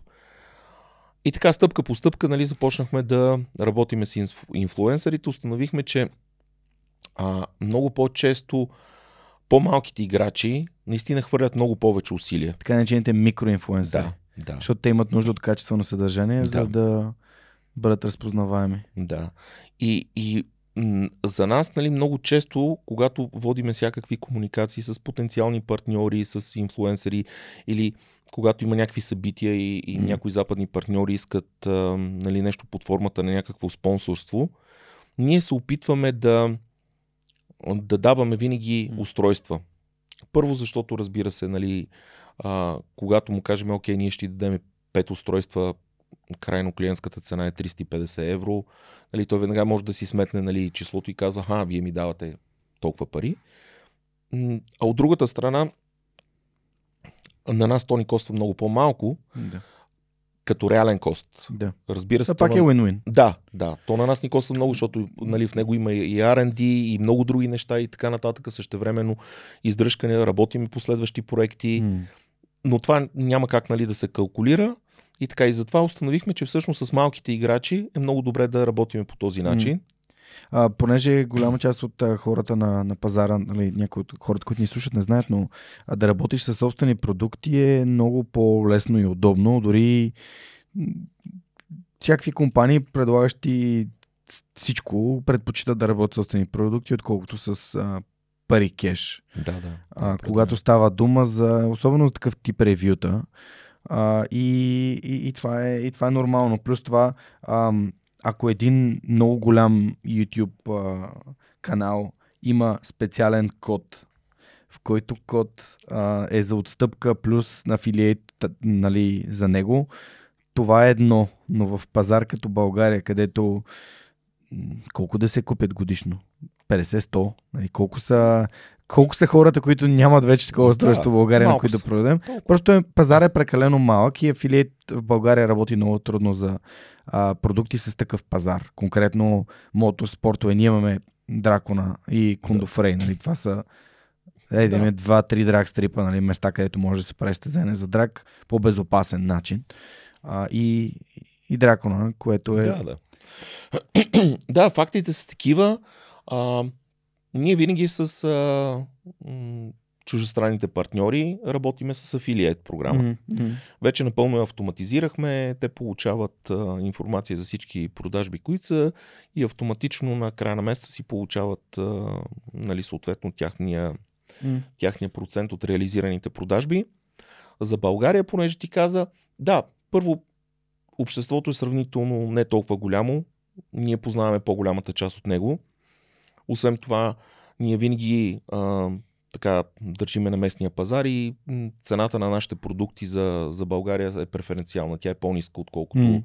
цената за останалия свят. Да, да, да. Така че това е също нали, важна наша цел, тъй като знаеме, че трябва по някакъв начин нали, нещо, нещо да се случи нали, и тук, но нещата са много объркани на ниво от една гледна точка федерациите, които организират а, самите спортове, дали е в областта на картинга, дали е в областта mm. на автомобилните спортове и така нататък. Там има едни непрестанни борби в годините и, и нещата са много разпокъсани, вследствие на което огромна част от състезателите са се обезверили, а, не ходят по състезания и така нататък и нещата наистина затихват много, много сериозно. Но пък от друга страна, фенската маса и неформалните събития, които са, те пък, те пък се увеличават страшно много, така че нали, ние сме се насочили в тази насока и mm. бутаме там.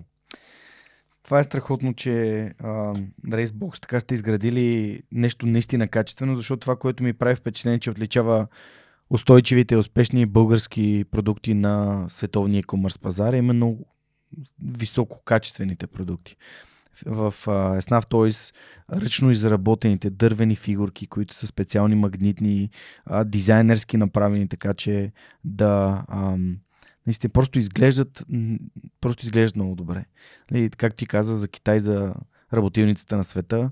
А, от друга страна, Halfbike съм гледал как се сглабят ръчно нали, тук в България. А, така че разбира се, пропуснах оригами ботъл, м, сгъваемата бутилка на Да, да. Дефолт. а, Радина беше в за Прекрасни, прекрасни продукти има в България. Факт неоспорим. И много се радвам, че и днес си говорим за нещо, което е свързано и с моето хоби. Ам, искам да минем към пар... а, въпросите на, на моите партньори, защото и тази цялата история е толкова а, за мен интересна, как а, нали, започваш от а, технологиите, как после използваш технологиите за нещата, които правиш, но и комбинираш с хобито, което е нали, хем и да прекараш повече време с а, синовете си, хем то се превръща и пък в идея за, за бизнес. Ам, винаги питам хората за книги, които са живото променещи. Има ли книги, които са ти помогнали в контекста на живота, родителството или бизнеса? Така, Нещо, което идва на цяло- Виста. Значи като цяло в ранните ми тинейджерски години нали, бях луд на тема четене и, и, и съм изчел нали, безкрайно много неща. Не толкова с бизнес насоченост. А, след това в годините лека по лека а, нещата нали, се променят. И не бих от, така казал някаква конкретна книга М. или нещо от сорта. Много повече в последно време, нали, малко като онази приказка, какво беше, дето а, една фотография или едно изображение казвало много повече от нали, Хиляда думи. хиляда думи. Да. А пък, нали, вече, нали, като добавиме, че едно видео към едно изображение променя нещата, не знам, живота стана много динамичен mm-hmm. за мене. Начина на, начина на освояване на информация, начина на, на, на всичките нали, тези неща. Времето ни е ценно, нека да кажа така. И понеже времето ни е ценно, за, за мен е, нали, съответно, хем искам да отделя време на, на семейството, хем на, на децата, нали, както споменахме вече, нали, сме и баба и дядо с нали, съпругата ми. Поздравления. Да, благодаря. И, изведнъж стават много неща, опитвам се нали, по някакъв начин да си менажирам времето, така че трудно бих могъл да отраза нали, някаква конкретна нали, книга в тази посока. Знам, че нали, това ти е един от любимите. Важен въпрос. Приедно може да ти е помогнала конкретна книга в момента, докато развиваш или клубовете, или DataBG, Да. по-известна в. Data, което в България е по-известна Да. като Data. Да, като да, Защото се запознах и с а, Светло Желев, който е главният редактор на CalData, да. които са започнали от, нали, пак От а, хостинга, който нали, вие сте им дали в DataBG. Не, той- CalData до BG. Също знаеш историята там как беше? Историята е следната. Ти, окей, Светлио е редактора, но Да, аз Калин А. не го познавам. да, Калин. Ами, Калин работеше при нас. Той беше оператор, нали, в, в интернет клуба. И, нали, съответно си беше регистрирал, нали, акаунт в датата. И акаунта му се казваше cal.data.bg. И в крайна сметка, нали, години наред бяхме заедно, след което той а, нали, реши да надгради себе си, да, да, да, да потърси, а, мина в консултантския бизнес, работеше известно време, поне докато М. имахме по-тясни взаимоотношения в различни компютърни а, компании, които предлагаха продажба на хардвер, М. след което нали, си направи нали, този бизнес и така нататък. Така че така тръгна нали, калдата. Роска, ти познаваш всички герои, които са някакви такива а, важни играчи в а, еволюцията на българския интернет. Така ми звучи. Ако има да те питам за някой, а, нали, те, почти всички са минали през а, DataBG. Ти... Ами, да, не, имаше и много други места, разбира се, но наистина имаше едно общество, което, което тогава то, то беше много, много по-различно.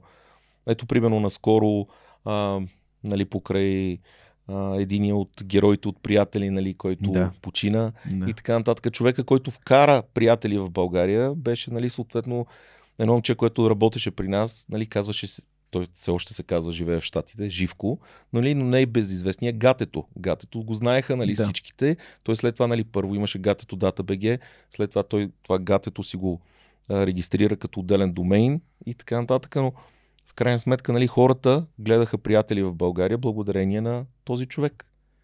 Така че ето, нали, още нещо, нали, което, което е интересно. Да, за книгите да те върна. Нещо, поне едно заглавие да препоръчаш. Трудно ми е да кажа. Добре. Да. А, питам те, защото знаеш, че това е много важен въпрос. Подкаста, Да, да, ходя по училищата, раздавам книги на ученици, подаръци и така нататък, но пък аз имам подарък за теб. А преди това само да кажа, че тази рубрика е спонсорирана от а, Storple Storage. Те са българска софтуерна компания, която разработва софтуер за облачно съхранение на данни. А, една от най-добрите в света. Може да чуете повече лично от Боян Иванов, който ми гостува в 298 епизод. Той е а, съосновател на компанията и е родом от град Силистра. Та, ние сме решили тази година да подаряваме на всеки един от гостите в Сръх човека с Жоро Станилов една труба ключове. Роска, заповядай.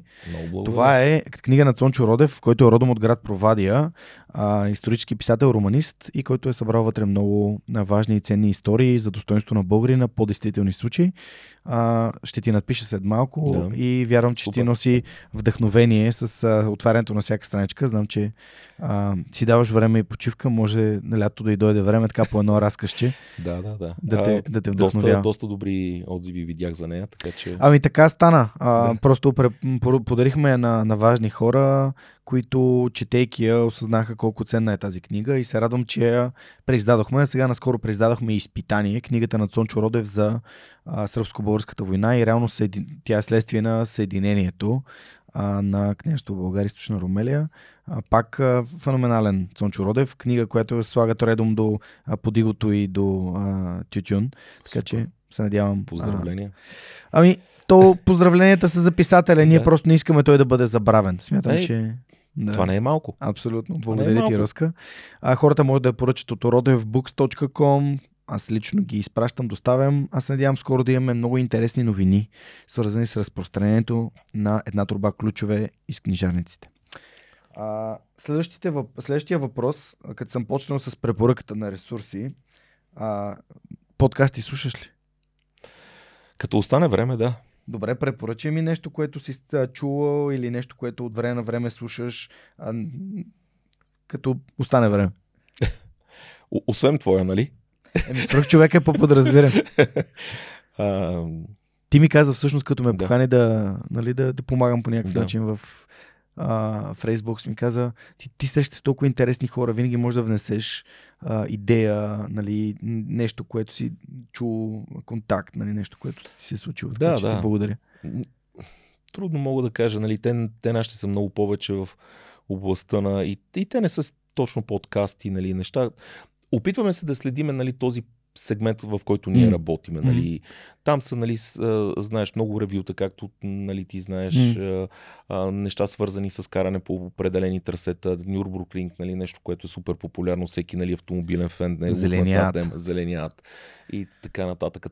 Те са много повече в тази насока. Аз мисля, че те няма да са толкова интересни за, за, твоите масови нали, така, а, слушатели, но човек трябва непрекъснато да се опитва да се самоусъвършенства. Нали? М. Тоест аз, аз също нали, във, всяко едно свободно време се опитвам да търся различни източници на информация. Опитвам се нали, всяка, всяка една информация да, да, да намеря по някакъв начин да я засека от различни места, тъй като сам знаеш, че в последно време има и страшно много нали, информация, която не е реална, нали, Мгм. да, да, да, не кажа нали, фейк нюс и, Абсолютно и всякакви такива да, дезинформации. Така че човек нали, трябва да бъде много, много внимателен с, в този огромен поток от, от информация, която ни залива ежедневно М. и, и да може нали, много точно да, да се ориентира в нея и да, и да намери, да намери своите, своите методи, по които нали, да, да чете между редовете и да, и, и, и, да събира зранцата истина, които, М. които стават все по-трудно и по-трудно намираеми днес. Понеже те, теб и Рейсбук ви идентифицирам като e-commerce играч Да. на електронната търговия, вие всъщност не сте само това. Вие сте и софтуерна и хардуерна компания. Нали? Софтуерна компания и хардуерна. Вие правите цял продукт. Да, вие сте да. продуктова компания. Абсолютно. А, и в този ред на мисли ще препоръчам подкаст на едни други мои приятели, продуктова компания, които а, продукта им е да разработват качествен софтуер за различни а, други бизнеси или хора. Това са Hacksoft, които имат собствен подкаст, който се казва Hackcast и който е на английски язик, в който те разказват какъв е процесът за създаване на една софтуерна компания.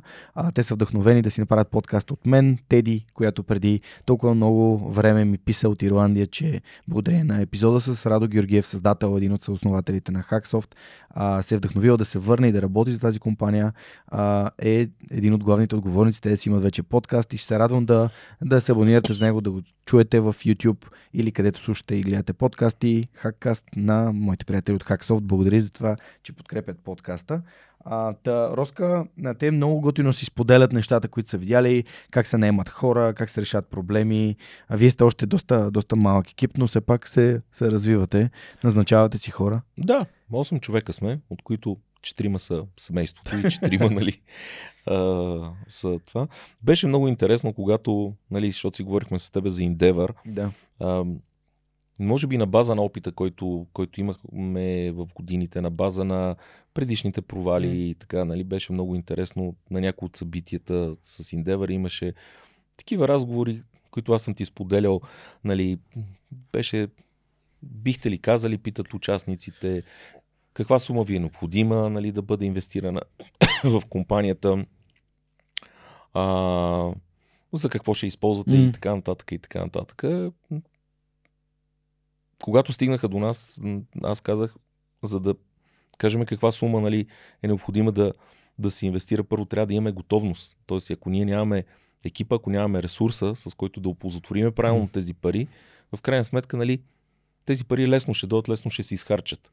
Но в крайна сметка, нали, не, не това е целта. Целта е на всеки един предприемач по някакъв начин да, да, да увеличава стоеността на тези пари. А за целта, за да, да го правиш това нещо, в крайна сметка на тебе ти трябва екип на първо място. Но, но екип, нали, а, може би заради това и като говорихме по-рано, аз, аз не обичам корпоративния свят, защото екип в корпоративен свят за мен е много трудно се гради.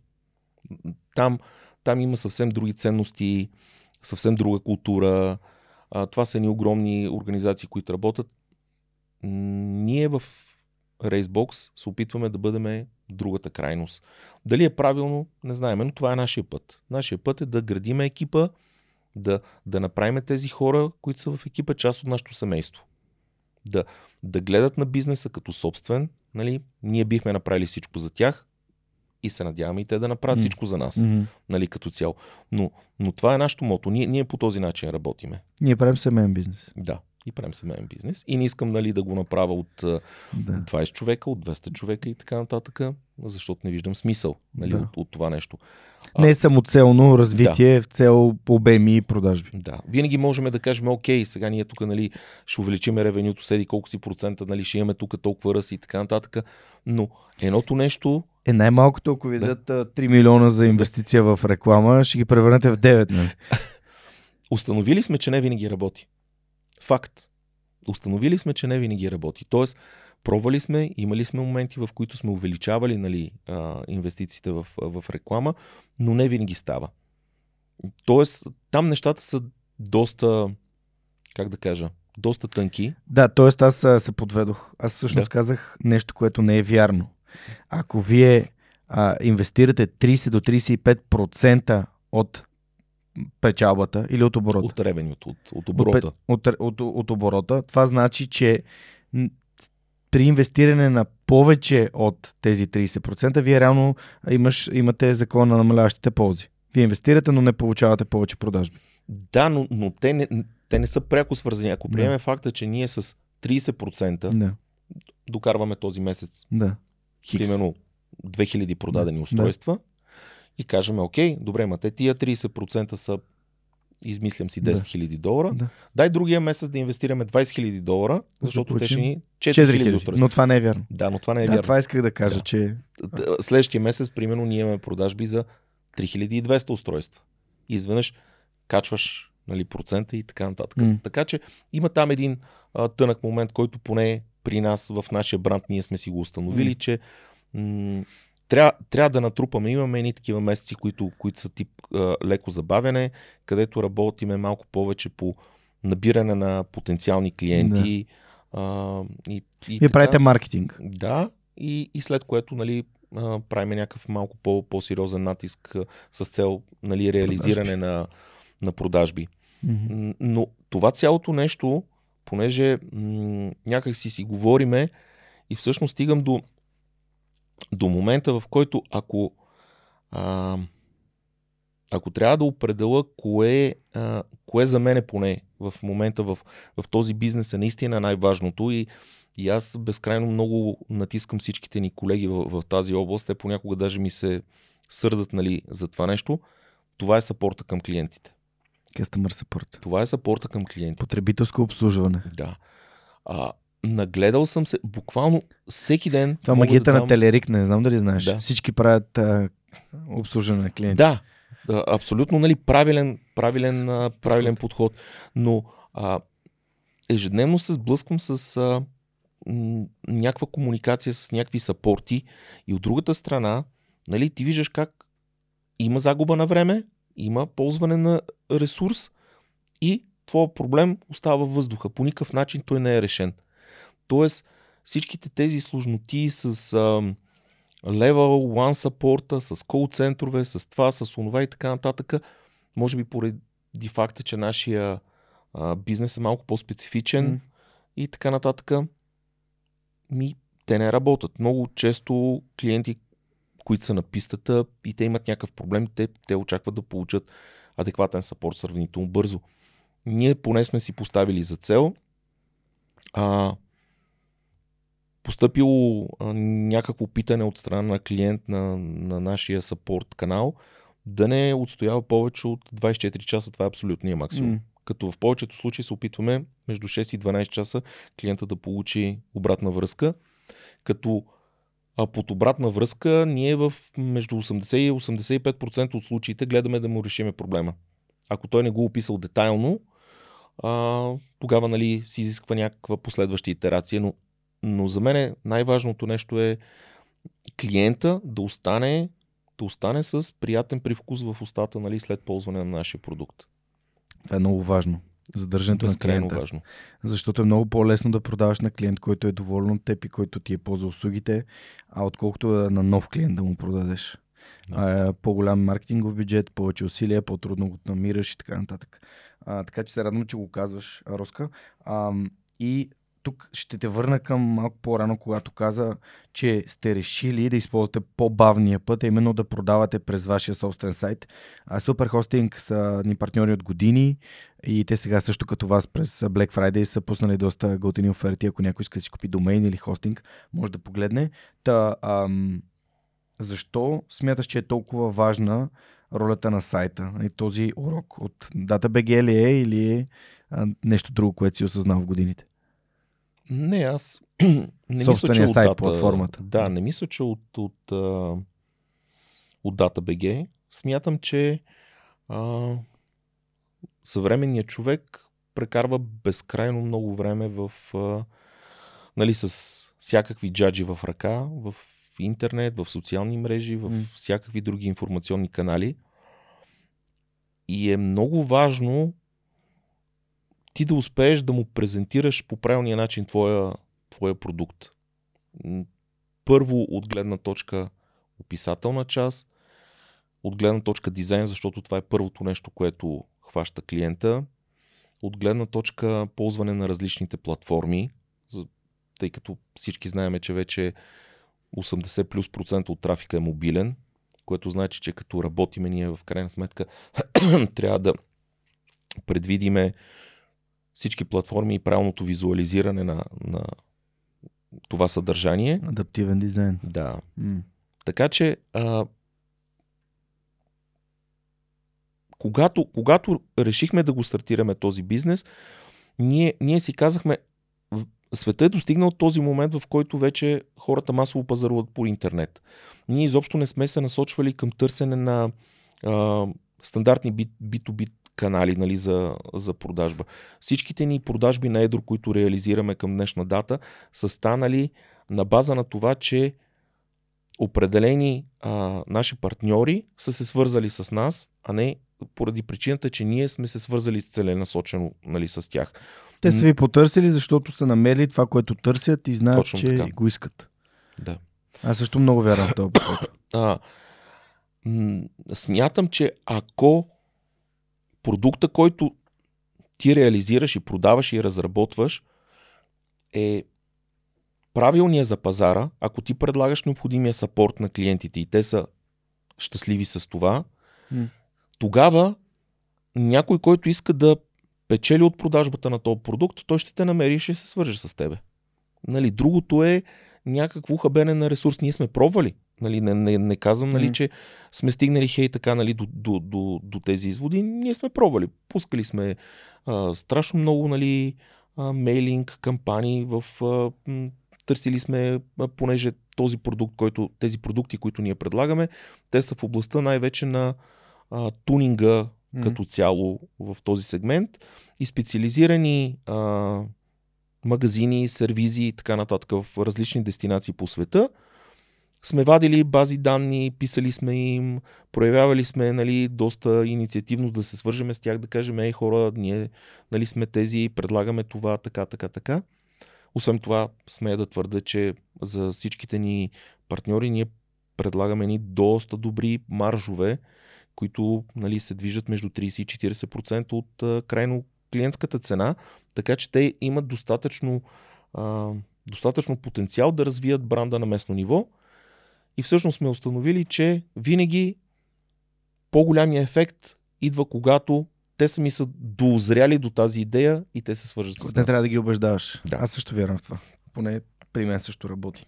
Супер, Роска, благодаря ти. Благодаря на Супер Хостинг, че толкова ни подкрепят и че имаме собствен сайт, където хората могат да разберат какво правим а, тук а, с Фундация като освен епизодите, посещението в училищата, блоговете, които пишем, ревюта на стари епизоди а, и разбира се някои от моите а, лични приноси към различни организации, като а, водене мотивационни лекции, обучения, фирмени, фасилитиране на събития, водещ на конференции. Тази година бях на DFBG All in One пред 1500 Уникално души. беше. Беше фантастично за мен, беше изключително удоволствие да скачи на тази сцена, най-голямото IT събитие в България.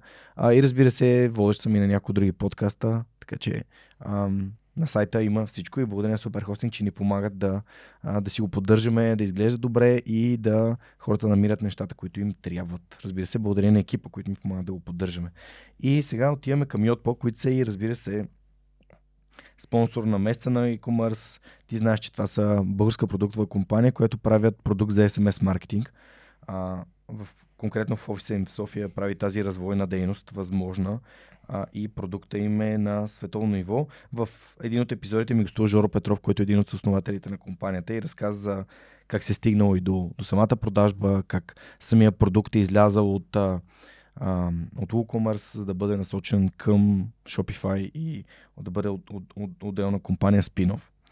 Та, първи въпрос от а, техните колеги в екипа е а, кой е най-големият ви пазар? Сигурно щатите. Да. Но а, нещо много интересно, нали, Да. отварям като, като Да. скоба, е, че ако говориме като най-голямия ни пазар като население спрямо брой продажби, определено е Австралия. Австралия. Да. Много петрохец ли има там? Много ли? Безкрайно хора? много човек. Просто, значи, Освен змии, гущери, отровни неща Да. и автомобилисти. да.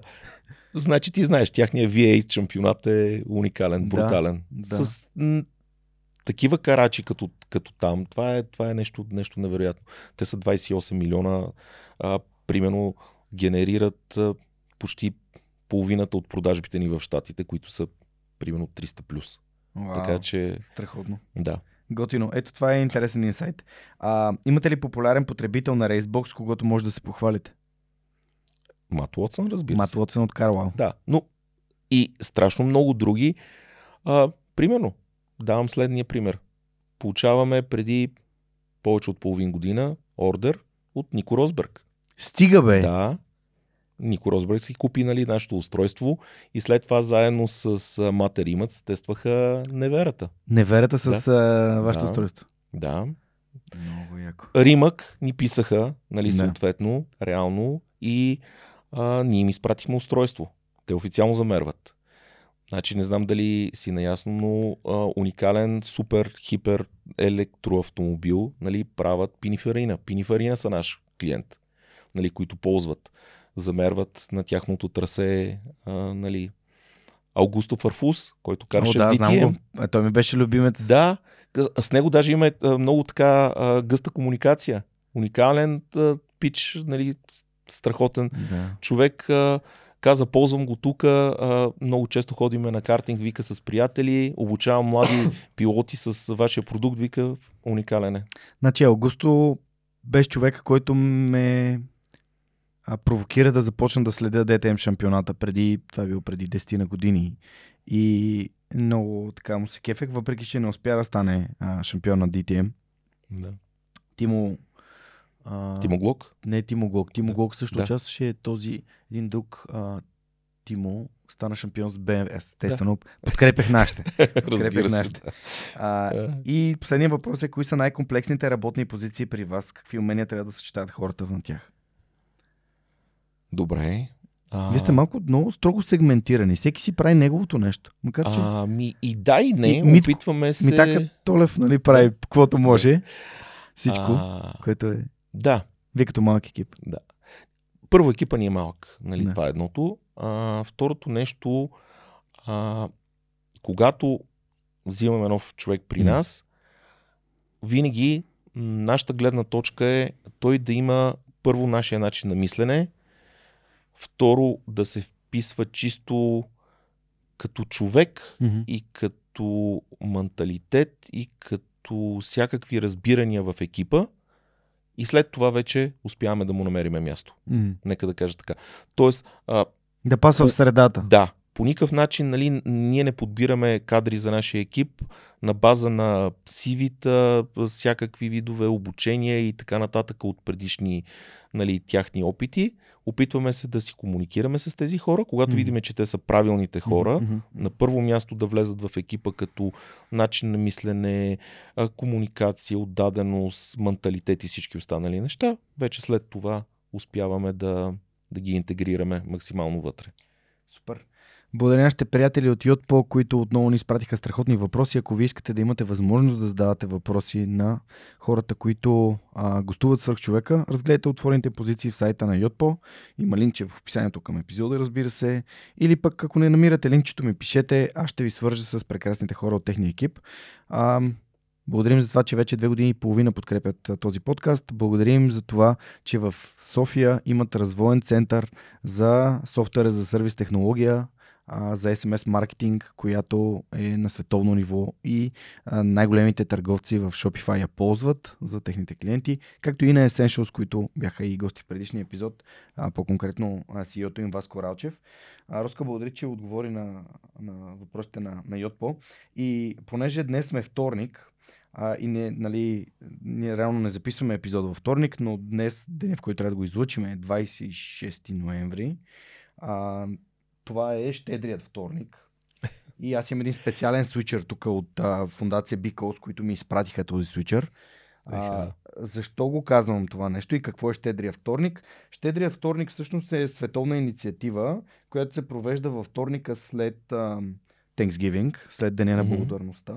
Има за цел да поощри а, благотворителността, а, това да помогнем на други каузи, инициативи, хора и ам, според мен това е един от начините да движим обществото напред, когато хората, които имат, дават малко и на тези, които нямат или които имат нужда.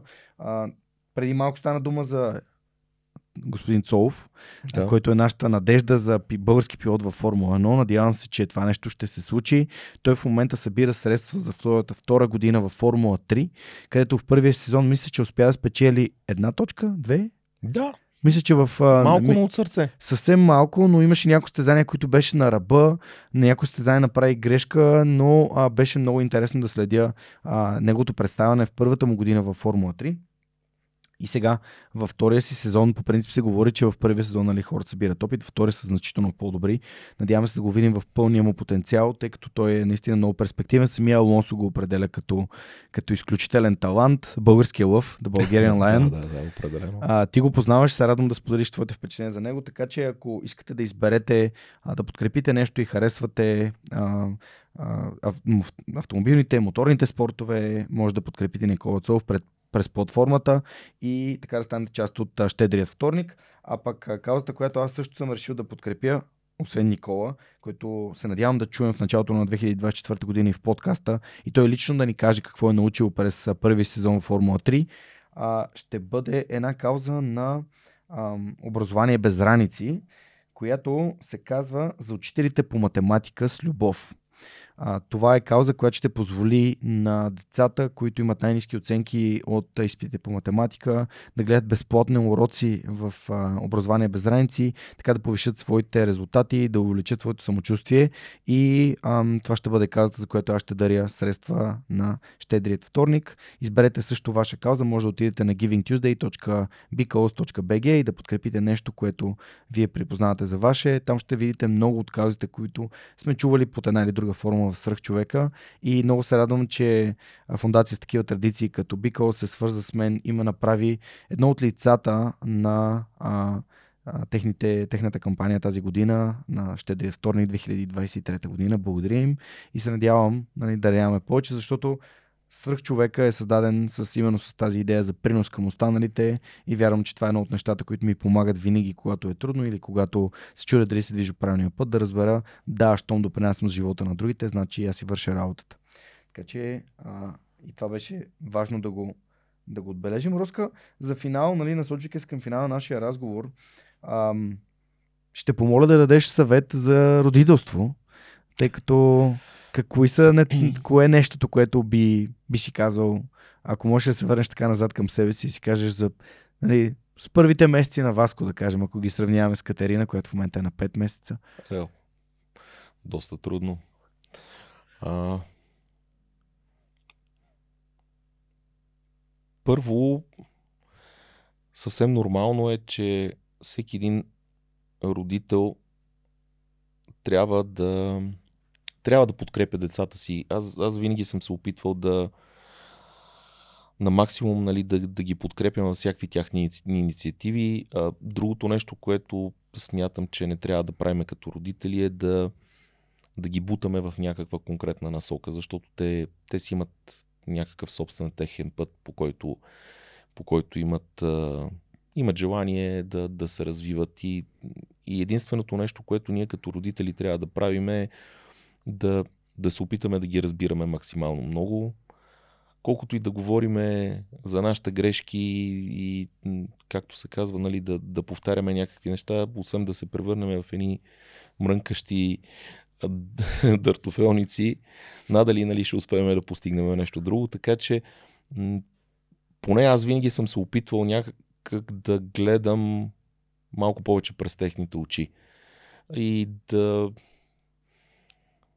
и да, да се поставя на тяхното място, да бъда на тяхните години, да, да видя от какво реално имат нужда.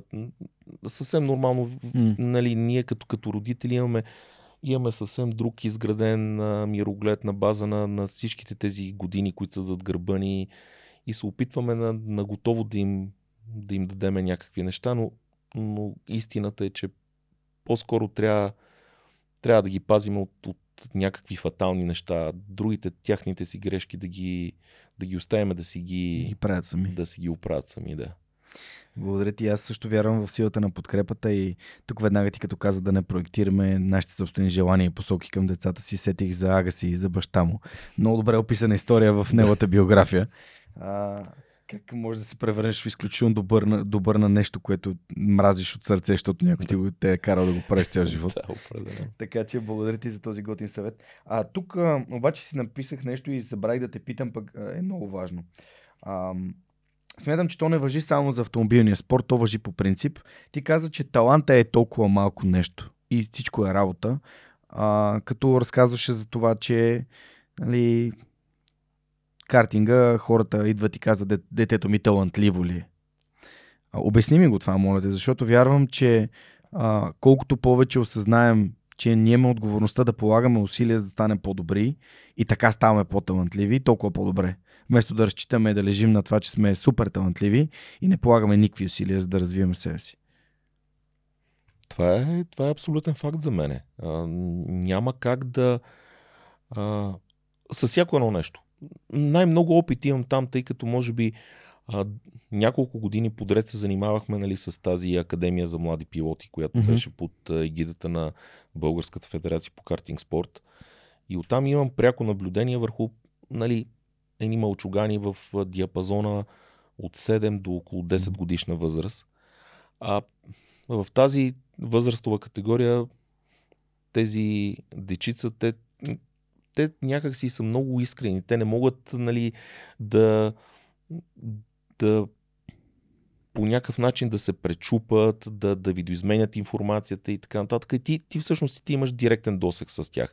Виждаш ги, виждаш емоциите им, виждаш начина по който нали, те се развиват, включително нали, а, можеш да провериш всяко едно дете а, колко обиколки, ако щеше направило на пистата, т.е. какво има зад гърба си, да видиш какви са му уменията и така нататък. И тогава лично аз нали, забелязах няколко неща. Много често, много често има едни болни амбиции от страна на родителите. На, наистина, нали, това, mm. това е неоспорим факт. От друга страна, а, забелязах, че може би един наистина малък процент от а, тези участници в а, тази академия, под малък процент, разбира примерно между 1 и 2% от децата, те просто не бяха за това. Нали, защото чисто координационно нали, не стават. И свръхемоционални, няма никакъв контрол и така нататък. И аз опитвам да говоря с родители и да му кажа, вижте какво по-добре е и за вашето дете, и за вас, и така нататък. Нали, насочете се към нещо друго, вижте, нали, или просто по някакъв начин, като се успокои след една година, дайте да видим, ма не, ма той е много добър и той, той е много бърз и така нататък. Е, не е така, нали, но както и да е. И в...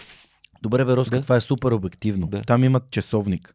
Какво показва този часовник? Не, не, той, разбираш ли, той го прави, обаче понеже ти знаеш пистата в рингмола, нали, там има едни ограждения, той много често се, нали, примерно, бутайки се, печели от това нещо, защото той просто се плъзва по, по оградата mm-hmm. и така нататък, но той няма контрол върху техниката. Да, той има времена, но ти като го видиш и като го, значи, сам знаеш, там ходят различни хора. Да. И родителите, когато отидат с детето, детето като е навъртяло ни обиколки, то съответно се качва в по-горната категория. Да. Много огромно значение има килограмите и да. като отидеме, нали, примерно ни такива дънгалаци като мене, да караме 100 плюс килограма и това лапе, което е 35-40 килограма, нали, колкото излезе да кара, той ни пребива като кучета. И в един момент, нали, съответно, тия родители започват нали, да, да си, мислят, да че си фантазират, е нали, че той е някакъв уникат. Mm-hmm. Обаче това не е така, защото те нямат, нямат всичките факти, не могат да направят пълния анализ и не могат да вземат правилното решение.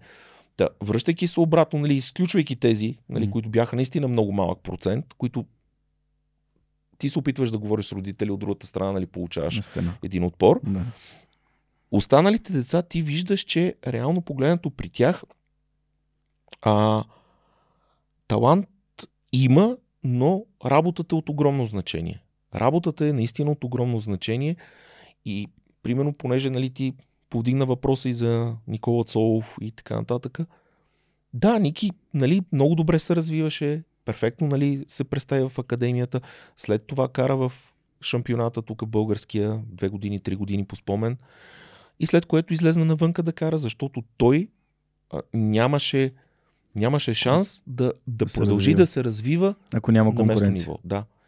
А в класа мини той, той постигна и най-големите си успехи. Нали? Имаше една година, в която а, спечели доста състезания мисля, че финално завърши първи в шампионата и така нататък. Беше наистина феноменален.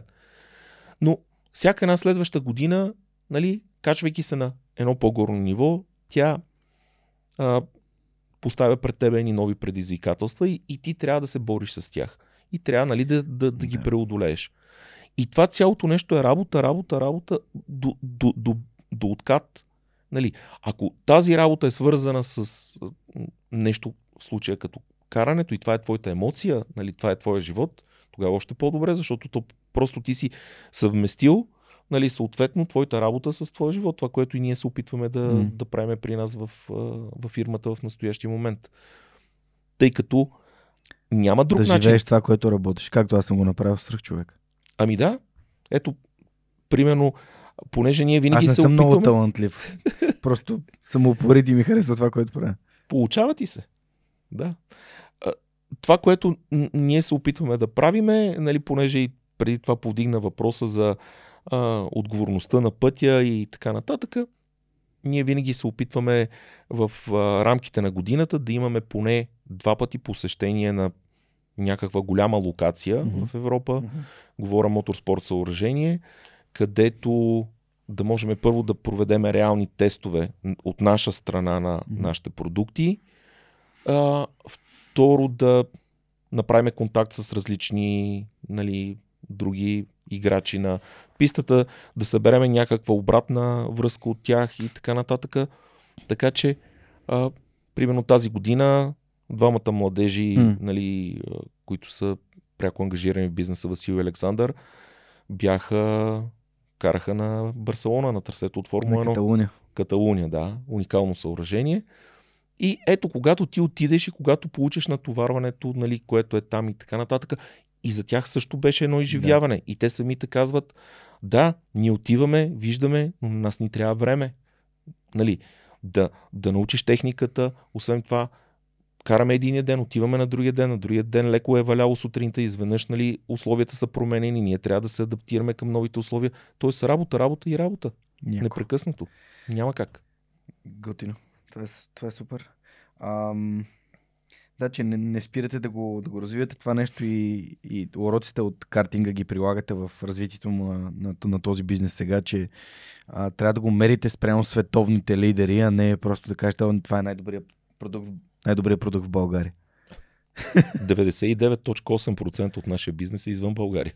Така Да. че в България някакво. Да, а тук за, за финал искам да те питам за една тема, която някакси ние с теб преди сме си говорили, ама отделно спрямо опита, който си събрал вече и ходенето на толкова много писти. Мислиш ли, че и вече и знанието за този пазар, както каза 99,8% от бизнеса извън България, мислиш ли, че създаването на един, на, на, на някакво състезателно трасе, подобно на Серес до Серес, някъде в близост до София, би променило начина по който хората шофират България, да ходят да карат наистина на писта, където му е място да дават газ и то по безопасен начин, спрямо това да тук по улиците да се случват някакви гонки, състезания и, и, и безумици.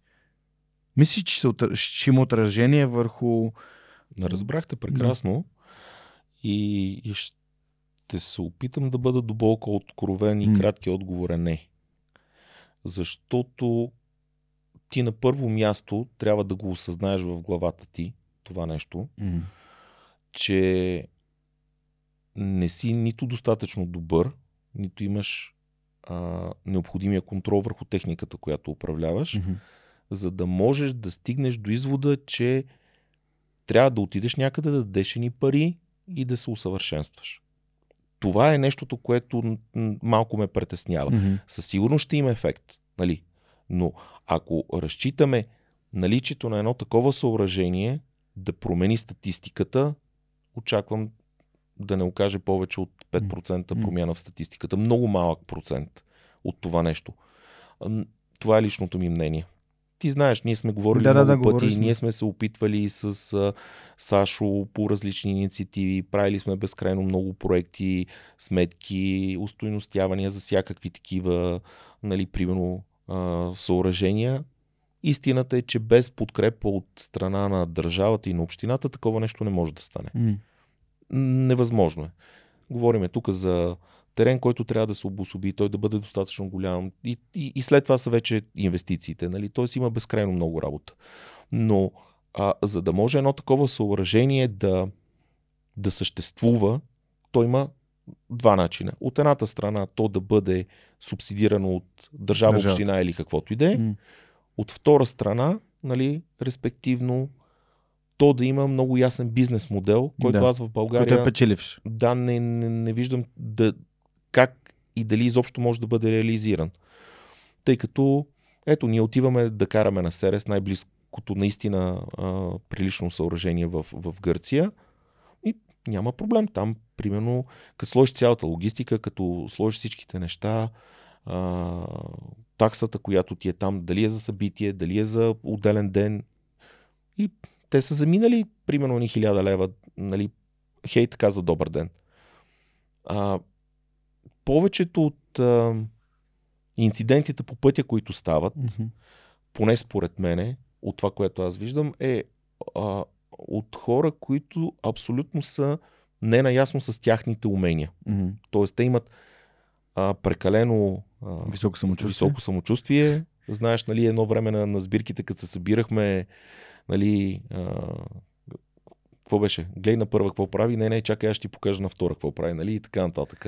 Всичките тези неща, нали, този хумор, който, който съществува, но, но той е факт, той не е тръгнал и така от само себе си. М. Той е абсолютна реалност. Има една, има една много книга на Дан Ариели, Predictably Irrational се казва, в която той разказваше за а, конкретен пример как се увеличават броя на злополуките в Штатите.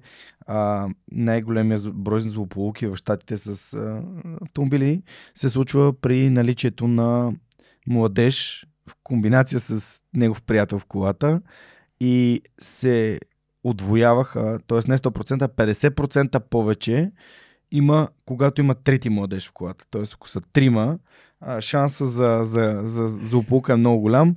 Нали, както всички момченца знаем, какъв е начинът да накараш някой да направи нещо, е като му кажеш, ма не можеш. Да. Добре, Абсолютно. просто ми беше интересно какво мислиш, защото съм сигурен, че много хора си мислят, че сега защо трябва да ходим в Сере, защо ходим на Истанбул парк, защо трябва да ходим в Букурещ да караме. А, на запад а, това са а, Залцбург Ринг, а, Шпилберг, а, Те са хиляди света. Хиляди са. Нали? Да, но в тая част, тук Сърбия и България няма... Но аз пак да казвам, това, това не мисля, че да, определено от една страна е свързано от липсата на съоръжение. Съгласен съм. М, Нали? Определено едно съоръжение би променило драстично картинката, но най-вероятно то а, ще подобри още повече а, опита на хората, които са осъзнали, че имат нужда от подобряване на своя опит. Да, А те, както ти сам казваш, да нали, няма тази осъзнатост. да, караш и кажеш, ма, чакай сега, аз трябва да стигна до Варна, нали? Или, или каквото и да е, не, не, нещо от сорта. Тоест, ти, ти на първо място трябва да си го осъзнал, че ти имаш нужда от това нещо, за да отидеш и да го потърсиш. Да. Той в момента има не едно и две, нали, а, всякакви места, където можеш да отидеш да подобриш своите умения, да, да просто да, да видиш Павел къде... Жеков има Павката, школа. да. Павката е приятел и Васил, Васил сина му, нали. Съответно Да. има тук на околовръстен път, а, нали, а, след северната тангента, трасе, което те са направили на черен път, специално така, че, нали, съответно, нали, карат автомобилите да, да, да, да се Да подхлъзват. И особено когато е мокро, ти всъщност много важно е да отидеш и да, да, да усетиш къде е лимита на колата. И вече в момента, в който нещо се случи, ти да изградиш правилния рефлекс, за да може нали, да контролираш автомобила. Карам ежедневно нали, в града и честно казвам, нали, нещото, което ми показва, нали, понеже нали, обсъждаме дали това би променило статистиката. Ми, ето пример. Нов автомобил, съвременен, мощен, караме примерно по околовръстен път и така нататък. И съответно той кара нали, доста. Нали. Карам след него, нали, тръгвам да го изпреварвам, той дава газ, стигаме детелината на Бояна и той после тръгва да завива и долу, нали, ми се влачи с 50 км. Да. Това показва, че този човек, нали, примерно, има опита да управлява това МПС единствено направо. Да, да. той не знае какво се случва, когато, когато се натовари тази техника. Това ми се е случвало едно време, когато магистралата беше до Стара Загора. Нали, някакви хора ми изпреварват, изпреварват, изпреварват и знаеш стария път между а, Сливен и Нова Загора и после... нали, Да, Карнобат. Ямбол, да, да И Айтос. всъщност то е завой и те са едни... А, нали, трябва да, трябва да, когато изпреварваш, трябва да имаш усе, трябва да можеш да вземеш решение, нали, трябва да си познаваш Да. автомобила. Нали, трябва да не правиш изковани неща, но също време трябва да действаш а, бързо, защото ти имаш а, прозорец за изпреварване безопасен 30 секунди. Ако не се възползваш, следващия е след а, 5-10 минути каране. И то това води до едно изнервене, изнервене. И а всички сме попадали в ситуации, където някой от среща изкача срещу нас. Ме ми се е случило да излизам на пътя между Търново и, и, а, и Ловеч, разклона за Троян и Ловеч. Да. Срещу мен, аз излизам от завой и срещу мен идват два тира. Един Да. изпреварва другия.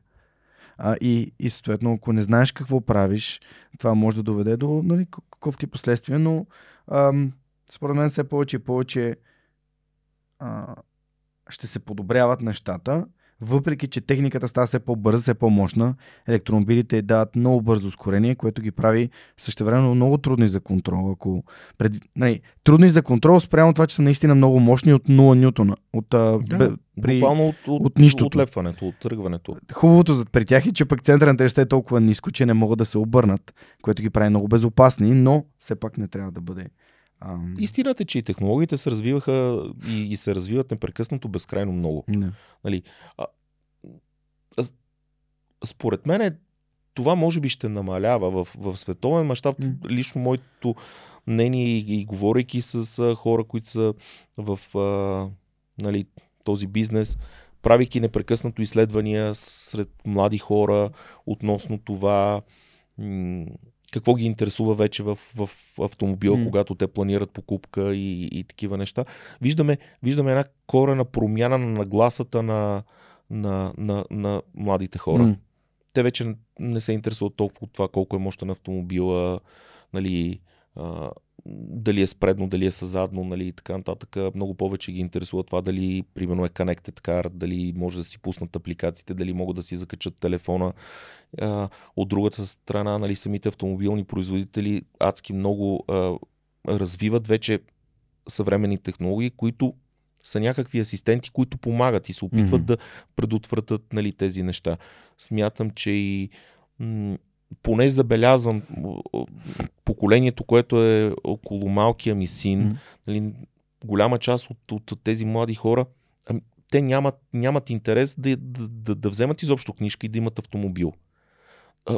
Забелязва се една тенденция, има една промяна. Разбира се, тия, нали, като нас, нали, хора с бензин в кръвта, те винаги, винаги ще съществуват и ще бъдат факт, но от другата страна има едни промени, които са насочени, ако щеш, в областта на автономни транспорт и всякакви такива неща. Вече новите GPS технологии, за които си говориме, където ги има и при нас, истината е, че там с допълнителна корекция през интернет връзка и наземни станции, нали, вече локацията говориме за около милиметър, милиметър и половина, два.